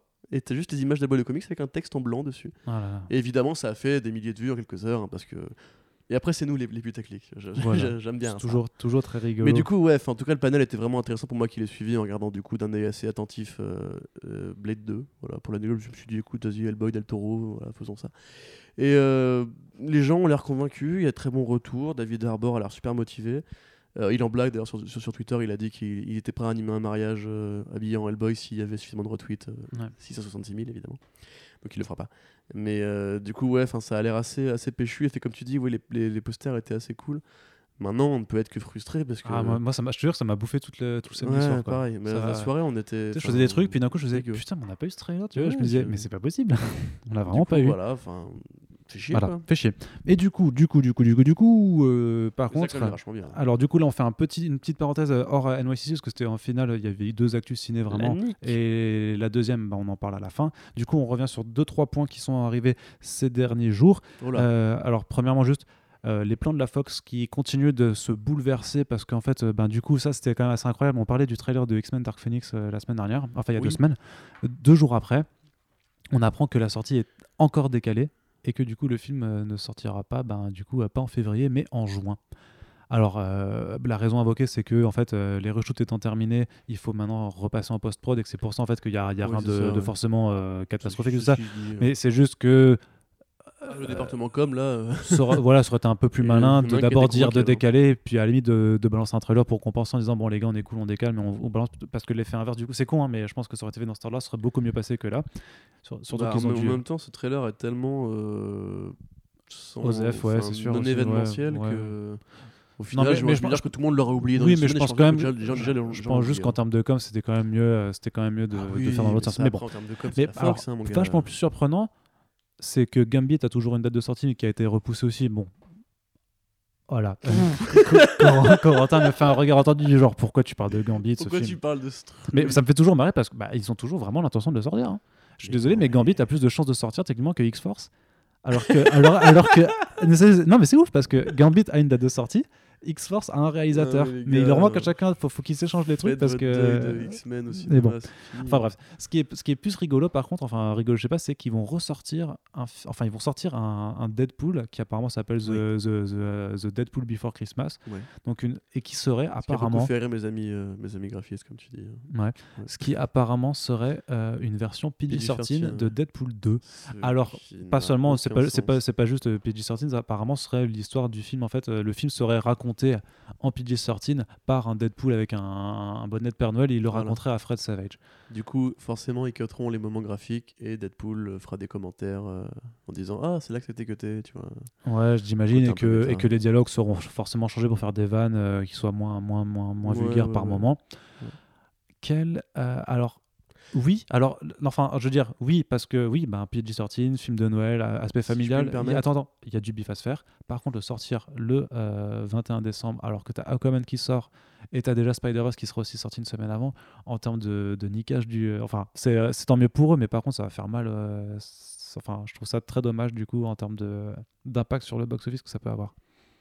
Moi, je pense pas que les gens iront revoir. Il a, il a, il a quand même piqué assez bas, hein, Deadpool 2. Il a fait, il a fait un tout petit peu moins que le premier, mais c'était encore Ouais, très très 700 correct. millions des patates, tu vois, c'est Ouais. très loin d'un d'un Justice League, qu'est-ce que je raconte Non. C'est très loin d'un film Marvel Studio classique, tu vois. Oui, mais par rapport au premier qui avait fait 800 millions et quelques, et par Oui, rapport au budget alloué, c'était toujours dire, vachement bien. Tu vois, Mais le c'est- truc, c'est que- c'est une bonne moyenne, mais à mon avis, les gens vont pas aller se déterre pour le retourner le voir. Bah si, parce que leurs, leurs gamins pouvaient pas le voir, donc euh, là ils vont y aller pour. euh, leur- Moi, je suis, Je je pense prêt à que prendre le pari que ça aura pas tant d'impact que ça. hein. pareil, je pense que Deadpool c'est un personnage qui est super apprécié des gosses quoi et des ados. Donc euh, ceux qui ceux qui ont moins de 17 ans, euh, qui pouvaient pas aller Juste, voir je- Deadpool Je 2, voulais ben, placer que Fred Savage c'était l'enfant dans euh, le film Princess Bride, où en fait euh, Peter Falk, son, son grand-père, vient lui lire le conte de euh, Hans Morgenstein, qui a fait le film Princess Bride du coup. Donc c'est rigolo que ce soit Deadpool qui, enfin, qui Oui, mais je- lui raconter un ah, c'est pour ça qu'ils ont fait. Oui, mais je précisais pour ceux qui savaient pas. Voilà. Oui. Donc du coup, alors pourquoi est-ce que c'est un pourquoi on parle de ça? Parce que vous- sur le papier évidemment c'est très bizarre comme sortie. Je pense déjà, je pense que ça se Euh, fera pas en France. Je pense pas que ça arrivera chez Non, nous. c'est probable. Effectivement, c'est plus États-Unis, États-Unis, ça comme annonce, mais surtout euh, parce que nous, on n'a pas le même système de classification, hein, évidemment. Euh, Disney a racheté euh, 20th Century Fox, 21st Century Fox, Fox, Fox Entertainment et Fox Searchlight, tout le groupe, en gros. Euh, ce qui fait que, eh ben maintenant, Deadpool est PG-13. Alors, non. Non, mais non. Si, mais putain, évidemment que c'est ça.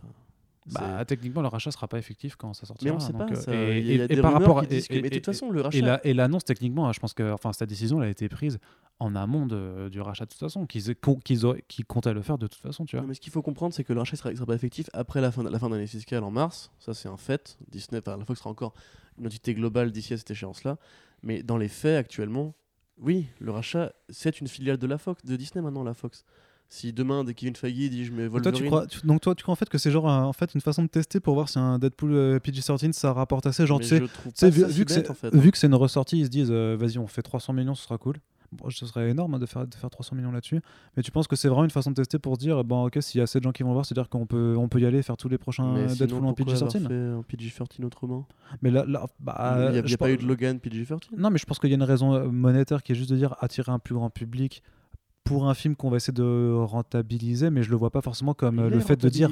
Non, non, mais je le vois pas forcément comme une façon de dire euh, les autres Deadpool seront aussi PG-13. Mais Moi, ça me paraît juste, c'est le chant du signe de la, du Deadpool de Ryan Reynolds. Enfin, je, peut-être que je tire la sonnette d'alarme trop vite, mais euh, Disney rachète la Fox. Tout le monde se pose la question de est-ce qu'est-ce qu'ils vont faire de l'esprit rated Mais, R qu'ils ont mais créé. Bob Iger a dit qu'ils étaient, qu'ils étaient OK euh, pour conserver du rating Non, mais, R comme mais, ça. mais Bob Iger, il, il est bien gentil, mais euh, enfin, c'est pas Bob Iger qui a les mains dans la, en ce problème-là. C'est Bob Iger, il dit juste après, je suis ok, d'accord, on va regarder du PG-13, du rated R, mais ensuite, euh, ce serait quand même logique que Kevin Feige gère tout à sa place et qu'on ait qu'un seul univers. Tu vois, donc au bout d'un moment, euh, oui, il a dit ça, ouais. Il a dit ce serait c'est oui, quand même plutôt sais. logique que l'univers Marvel soit géré par une seule personne. Ouais, mais il parlait plus de... il faut qu'un seul univers Marvel. Oui, mais il parlait des Fantastic Four et des. Oui, mais c'est pas, incompatible d'avoir un, un seul univers avec quand même euh, juste les films Deadpool qui sont vachement plus violents et qui rencontrera pas les autres, les autres personnages. Ou alors qui se rencontrent et que euh, là, vu qu'il est avec d'autres personnages, on lui dira Eh mec, euh, tu tues personne par De contre. toute cette façon. Ryan Reynolds voulait pas faire Deadpool 3. Il a dit il y aura pas de Deadpool 3, you- on pique, Bah, on pique à la X-Force, mais, Le suivant, c'est X-Force. C'est exactement ce que dit le film d'ailleurs. Le film dit Deadpool peut pas avancer en solo tout seul, sinon tu t'en- tu t'ennuies. Le film suivant, c'était X-Force. On a vu la déclaration de Gros Godard. Très clairement, pour moi, X-Force sera un film euh, estampillé Marvel Studios. Enfin, peut-être pas forcément dans l'univers Marvel Studios, mais je veux dire, ce sera produit par les gens qui aujourd'hui produisent les films Marvel parce que tout va être rapatrié dans, dans ce sens-là. Et le truc, c'est qu'actuellement, Deadpool, l'esprit Deadpool, pour moi, il, il est mort, tu vois. Ce que dire, il est fini, tu vois. Tu auras toujours l'esprit méta de Deadpool, mais l'esprit euh, blague de beat, euh, blague de pédophile, euh, corps coupé en deux, tu vois, ça va s'arrêter. Parce que de toute façon, c'est- ça avait une durée de vie. ils vont euh, faire des corps coupés en deux, mais PG-13, donc tu verras rien. Ouais, c'est ça. Ce bah, sera hors champ, quand, avec euh, des ombres. C'est comme quand les mecs sont tirés dessus dans les films Marvel et qu'il n'y a pas une tache de sang, tu vois, ou qu'ils se mettent des patates, mais personne saigne, tu vois. Mm. Mais euh, je veux dire, en soi, euh, c'est pas forcément une mauvaise nouvelle, puisqu'ils voulaient pas faire Deadpool 3. Donc il n'y aura pas de Deadpool 3. puis, euh, probablement d'ailleurs qu'ils ils avaient conscience que ça finirait par arriver. Mais tu vois, quand tu avais vu par exemple le tweet où euh, tu voyais Deadpool, c'est juste après l'achat de la Fox, où tu voyais Deadpool, c'est qui était raccompagné par un garde de Disneyland. euh, et où Ryan Reynolds avait tweeté apparemment vous ne pouvez pas souffler dans la fontaine à eau, tu vois, un truc comme ça, ou pisser dans la fontaine à eau, tu vois. Et tu vois, c'est exactement ça en fait. C'est maintenant, tu vois, c'est un personnage qui appartient à un truc plus gros. Et que ce soit lié ou non au rachat de Disney, il faut se dire que du coup, ce dernier film Deadpool qu'on aura au cinéma sera vraisemblablement, à part les petits sketchs que fera Ryan Reynolds à côté, la dernière fois qu'on verra Deadpool, enfin, c'est déjà fini d'ailleurs, on verra maintenant plus Deadpool qu'en PG-13. Hmm. Tu vois ce que Sauf, sauf, sauf pour X-Force qui est pas forcément euh, condamné Mais à être que, comme ça. ils ont, ils ont fait, repoussé les tout ça, Mutants, mais- Gambit, on n'y croit même plus, enfin, tu vois. Euh, franchement, est-ce que tu vois maintenant les mecs partir en tournage alors que le, le- toute la Fox est mobilisée à un rachat qui est en train de se finaliser jusqu'au dernier, euh, Bah, la dernière ressource? Bah, je pense bah, pas, techniquement, ils doivent continuer. Ils vont pas s'arrêter en attendant. Bon, bah les gars, désolé, euh, vous êtes au chômage technique jusqu'en juillet 2019 et on fait rien, tu vois. ou, Bah, ou si la rumeur que ça se fait en fin d'année, vous êtes en chômage pendant encore trois mois. Enfin, bah non, New- les mecs, faut qu'ils bossent. hein. Bah, Doctor Doom, on sait qu'il va pas se faire, par exemple, tu vois. Bah, on n'en reparle pas, oui, effectivement, je pense pas qu'il se, se fera, mais après, c'est un projet, on avait quand même beaucoup de doutes sur ses capacités à être fait. Puis je suis d'accord que tu as le Silver Surfer de Brian Kevogan, tu as Kitty Pryde Ouais, de euh, Bendis, ouais. tu as, plein de choses qui sont Qui là, qui, qui gravitent, euh, dont on sait pas, dont on n'a pas trop de nouvelles. Mais même si, même si techniquement, Kitty Pryde ou un Silver Surfer, ça peut très bien se faire après. mais, hein. je comprends, mais pourquoi est-ce que tu veux que la Fox fasse un PG-13 alors qu'ils ont déjà fait une, une super duper cut? Déjà, Par exemple, ce serait quand même plus logique de sortir la version Director's Cut au cinéma plutôt qu'une version PG-13, tu vois. Enfin, Bah, par exemple, je- bah, ça dépend parce que je, justement cette version elle est quand même c'est pas juste PG-13 c'est- il y, a- il y a toute une réinvention du truc il y a une façon de repenser je pense euh, le film tu vois où il est raconté donc si ça permet d'autres choses tu vois dans ce cas-là, c'est Deadpool 3, tu vois, à ce moment-là. Bah non, c'est vraiment c'est euh, c'est la version un peu bizarre euh, de, de Deadpool 2, mais euh, racontée mets- par Deadpool. ma- Je, je pense que c'est c'est pas si débile. Enfin, je, mais je Bah, comprends pas. Franchement, je comprends non, pas mais, pas- mais, le- mais mec, mais c'est- ça parce me que paraît vraiment genre mais parce que j'ai ça arrive- jamais vu en fait. Tu mais vois. non, mais ça arrive à Noël, donc forcément qui ça va déplacer des Mais mômes. pourquoi tu dis forcément? C'est déjà arrivé quand ça? Mais non, mais C'est jamais arrivé. C'est trop bizarre. Mais non, mais par rapport au fait de le sortir directement en DVD, non, bah non, tu le fais au cinéma parce que les gens, les, les gamins aiment Deadpool aussi, que c'est l'ambiance de Noël qui fera ça, que de toute façon, il va y avoir une mobilisation vers les cinoches parce que euh, ce mois de décembre est hyper riche en, termes de blockbusters de, de super-héros. Donc, euh, why the fuck not? Moi, je pense juste que Warner, par contre, doit bien criser que ça sorte en même temps que Aquaman parce que clairement, en allant sur le terrain du PG-13, bah là, ça va, leur, euh, ça va quand même avoir un- un- une influence. Toi, tu penses que non? Moi, je pense que ça va quand même freiner euh, les, les, les venues pour euh, Deadpool, euh, pour Aquaman, pardon. Bah, et même si c'est 10%, ça, c'est 10%, puis machin, je pense Non, que ça va, être, euh, ça va freiner déjà, la il chose. faudrait- Il faudrait que le film déjà arrive à tenir debout au niveau de la promo. Mais au-delà de ça, juste. Ah, ça, c'est un autre Moi, personnellement, en fait, je me dis que c'est soit la Fox qui veut croutonner. euh, mais dans ce cas-là, pourquoi croutonner avec du PG-13 Ils auraient juste pu sortir une version très très longue ou une version très très différente, c'est pas grave. Euh, mais là, tu vois, le fait qu'on sache que Deadpool a forcément un avenir, vu la, marque qu'il représente dans les films Marvel Studios, et qu'en plus, vu son côté méta, c'est facile de le rapatrier. Je me dis que tu veux, c'est un peu genre un petit cadeau d'adieu, et du coup, tu profites directement pour le mettre à niveau, et du coup, tu ressors une dernière fois au cinéma pour. euh, Enfin, je sais pas, moi je trouve ça tellement, tellement bizarre que je me dis que forcément c'est un rapport avec l'actualité de la Fox, tu vois. Mm. Comme tout ce qui sort en ce moment, un rapport avec l'actualité de la Fox. Même X-Force, franchement, moi j'ai de vrais gros doutes sur la faisabilité du film. C'est. Bah, clairement, Drew Goddard est pas en mode euh, si, si, ça arrive. Il est juste euh, on va se poser Ouais. une fois que tout le monde a fait ses bails et on, et on verra. Je suis d'accord, mais après, bon, il a pas envie de se mouiller non plus pour, euh, pour pas décevoir si, euh, si les choses se font pas. Ouais. Mais du coup, tu parlais justement, on, on mentionnait Aquaman depuis un petit peu avant, et donc du coup, alors là, euh, en fait, c'est la plus grosse annonce euh, ciné du coup du week-end. Je Oui. pense, oui, hein, clairement. Par défaut. Bah ouais, effectivement. Un deuxième trailer qui nous a été présenté et un trailer assez particulier parce que c'est un mélange de trailer avec des images déjà vues, des images euh, iné- inédites et avec euh, carrément un extrait en fait d'une certaine, euh, d'une certaine séquence assez longue de. La scène au début où ils mettent le. Ah oui, oui, la- pardon, La oui. gemme dans l'espèce de Oui, mécanisme. pardon, oui. qui Moi, j'avais juste la- Et la scène de, de combat baston, avec ouais. Panther. Voilà. Alors du coup, très particulier. Bah, je trouve. Alors, je sais pas. Le truc, c'est que j'ai bien aimé ce que j'ai vu. Dans le sens où, euh, visuellement, c'est. euh, Enfin, ça- on l'a déjà vu, tu vois, il n'y a, pas de sur- il y a pas plus de surprise. C'est-à-dire, c'est-à-dire j'aime bien un peu l'univers qu'ils essaient de développer sous-marin, malgré des, des FX qui, clairement, sont pas ultra. euh, c'est pas les, les choses, les choses les plus bandantes que tu as pu voir dans, dans le cinéma de super-héros de ces dernières années pour, euh, pour dire des choses comme ça. Après, ça dépend de tes exigences aussi. Il faut aussi être euh, un peu, euh, comment dire, faut, faut être lucide aussi sur, voilà, c'est un truc qui se passe sous l'eau, il y a des limitations, il y a, y y a des choses à faire. Et malgré tout ce qu'on peut penser, ben, on, a vu de toute façon que Warner, c'est pas non plus le studio qui met des milliers des cents et qui arrive à produire des trucs comme Justice League, tu vois, alors qu'il y a eu, je sais pas combien de budget. Par rapport à ça, et je déteste niveler par le bas, mais quand même, je trouve que au moins en termes de direction artistique, il y a des choses qui, qui sont faites. Je trouve qu'il y a des images vraiment pareilles quand, quand tu vas vers le délire avec The Trench, tu vois les, les créatures des profondeurs, je trouve qu'il y a des images qui sont super belles.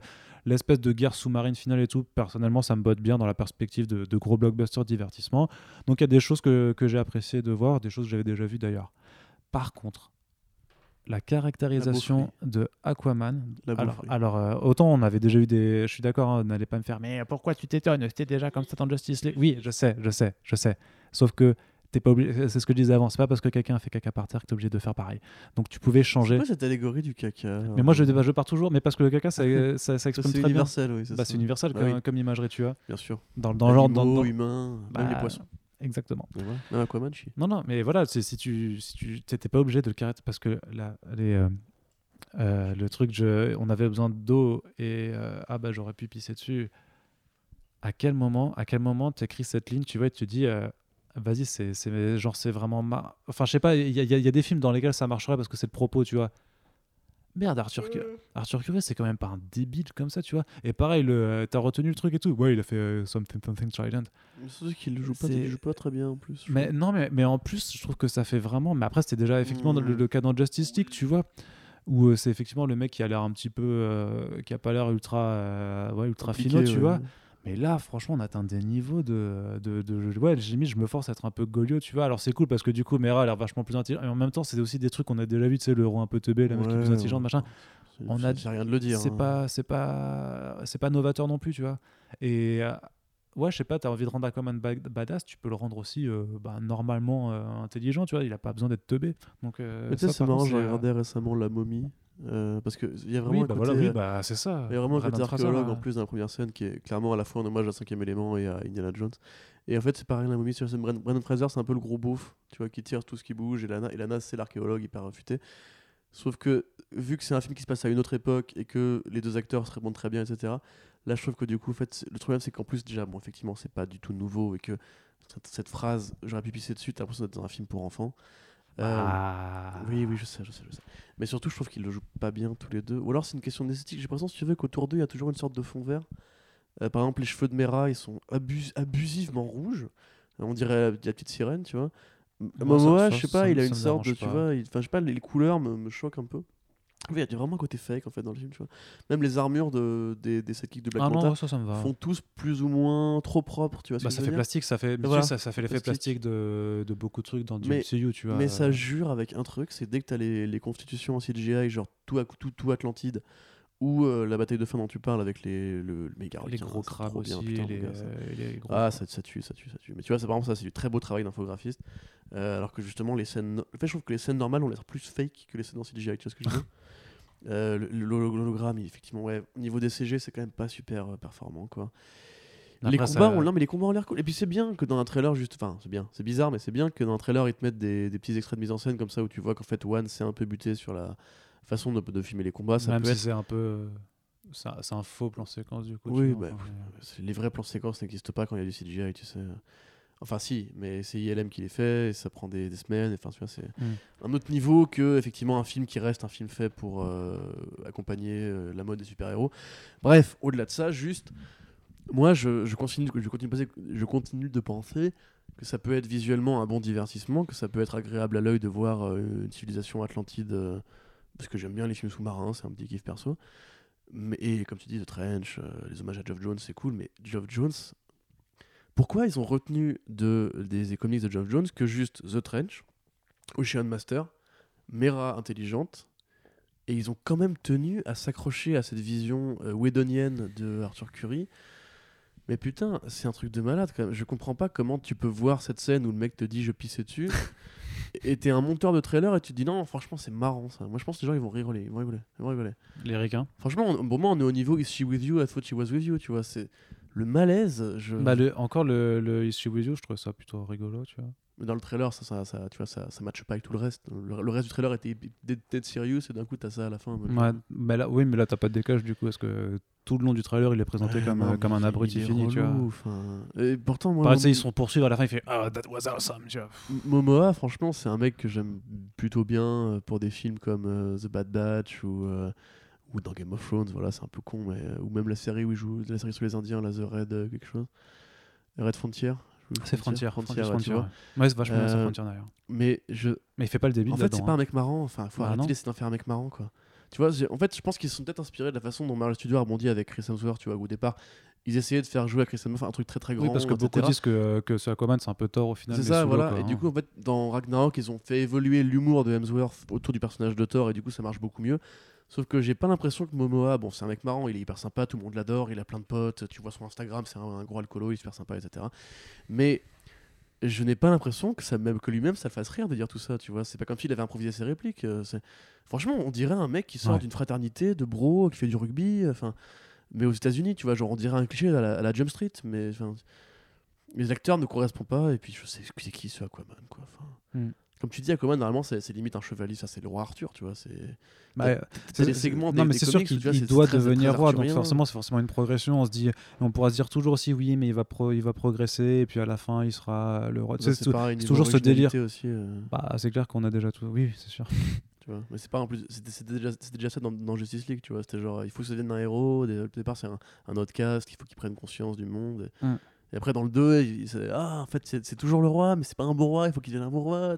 Ouais, Les gars, j'ai compris. Vous pouvez pas juste mettre un mec qui, qui est sympa, tu vois, juste qui est bien au départ. Juste mettre un héros en fait et, Après, voilà, mettre tel qu'il est, tu vois, t'as- parce que c'est vrai que tu as ce problème de que le personnage a déjà été introduit, qu'il a déjà un peu eu sa semi-origin story, qu'il faut encore lui coller une, ori- une origin story, alors que il y a un moment, j'espère qu'on pourra faire, tu sais, un film, un premier film de super-héros où en fait, bah, on te dira juste, voilà, c'est le héros, c'est, il, fait, il fait ses bails, tu vois.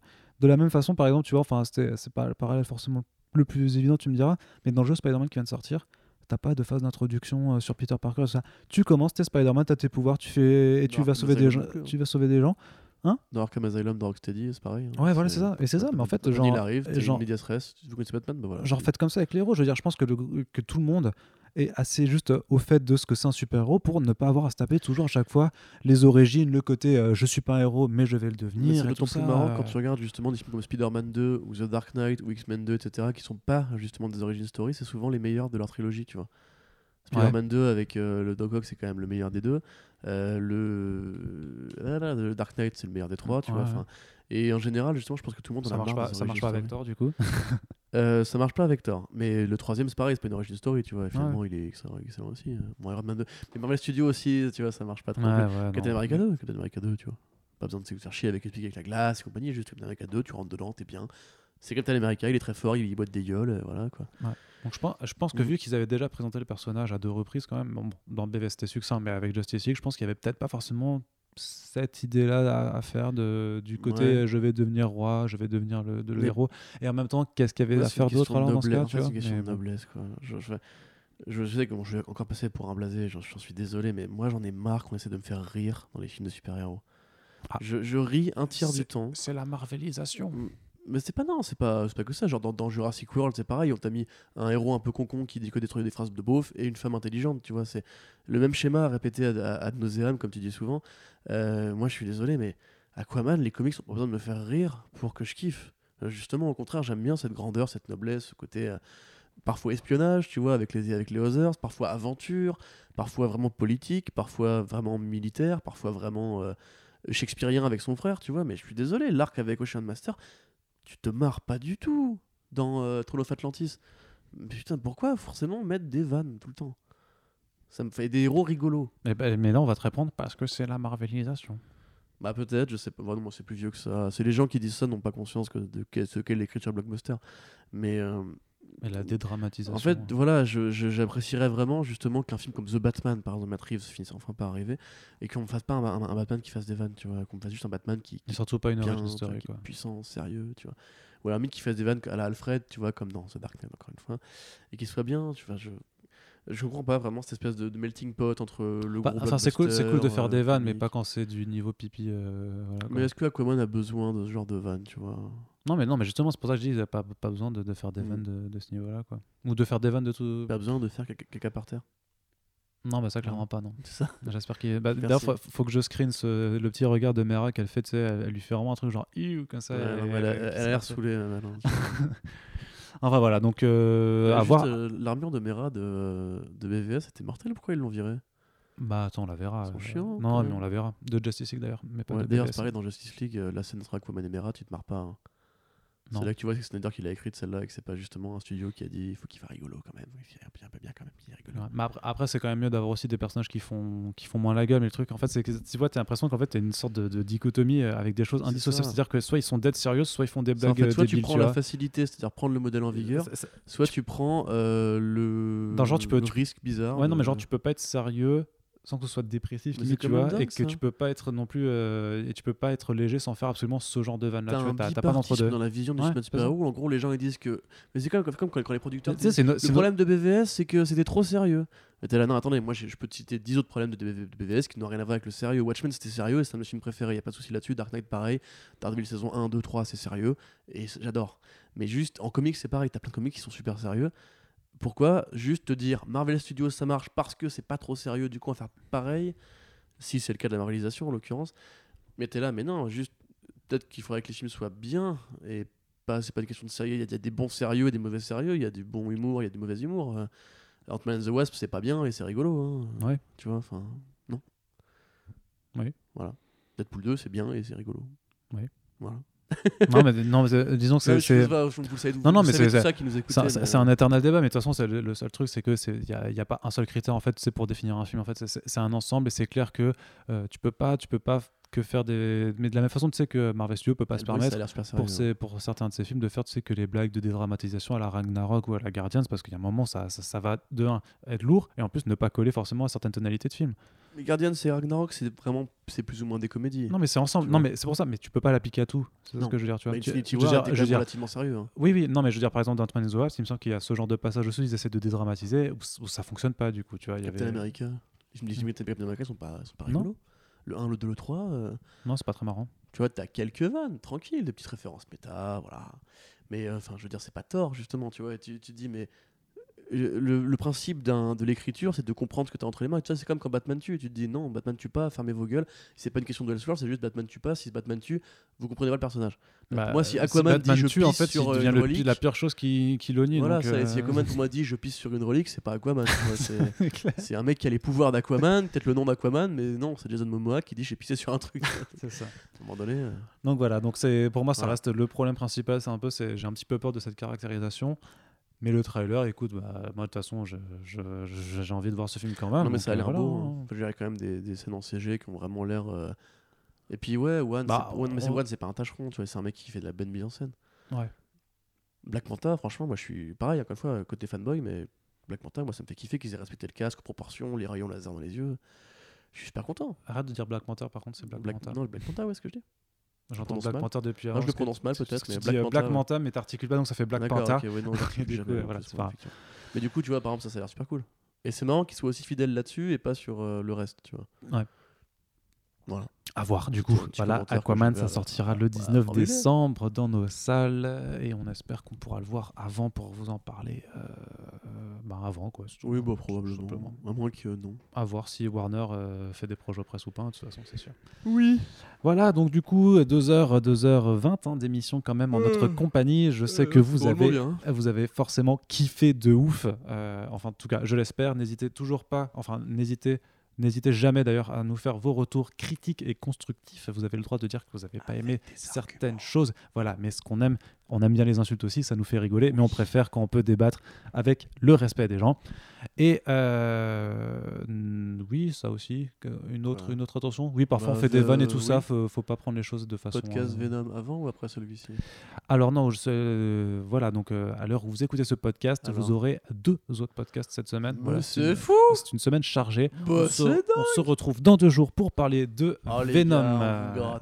avec deux invités que je suis particulièrement content euh, de vous euh, présenter. C'est qui le deuxième Euh, bah, ils le sauront. C'est qui le premier Euh, bah, Ils le sauront aussi. C'est qui les invités Voilà, je ne te le dirai pas.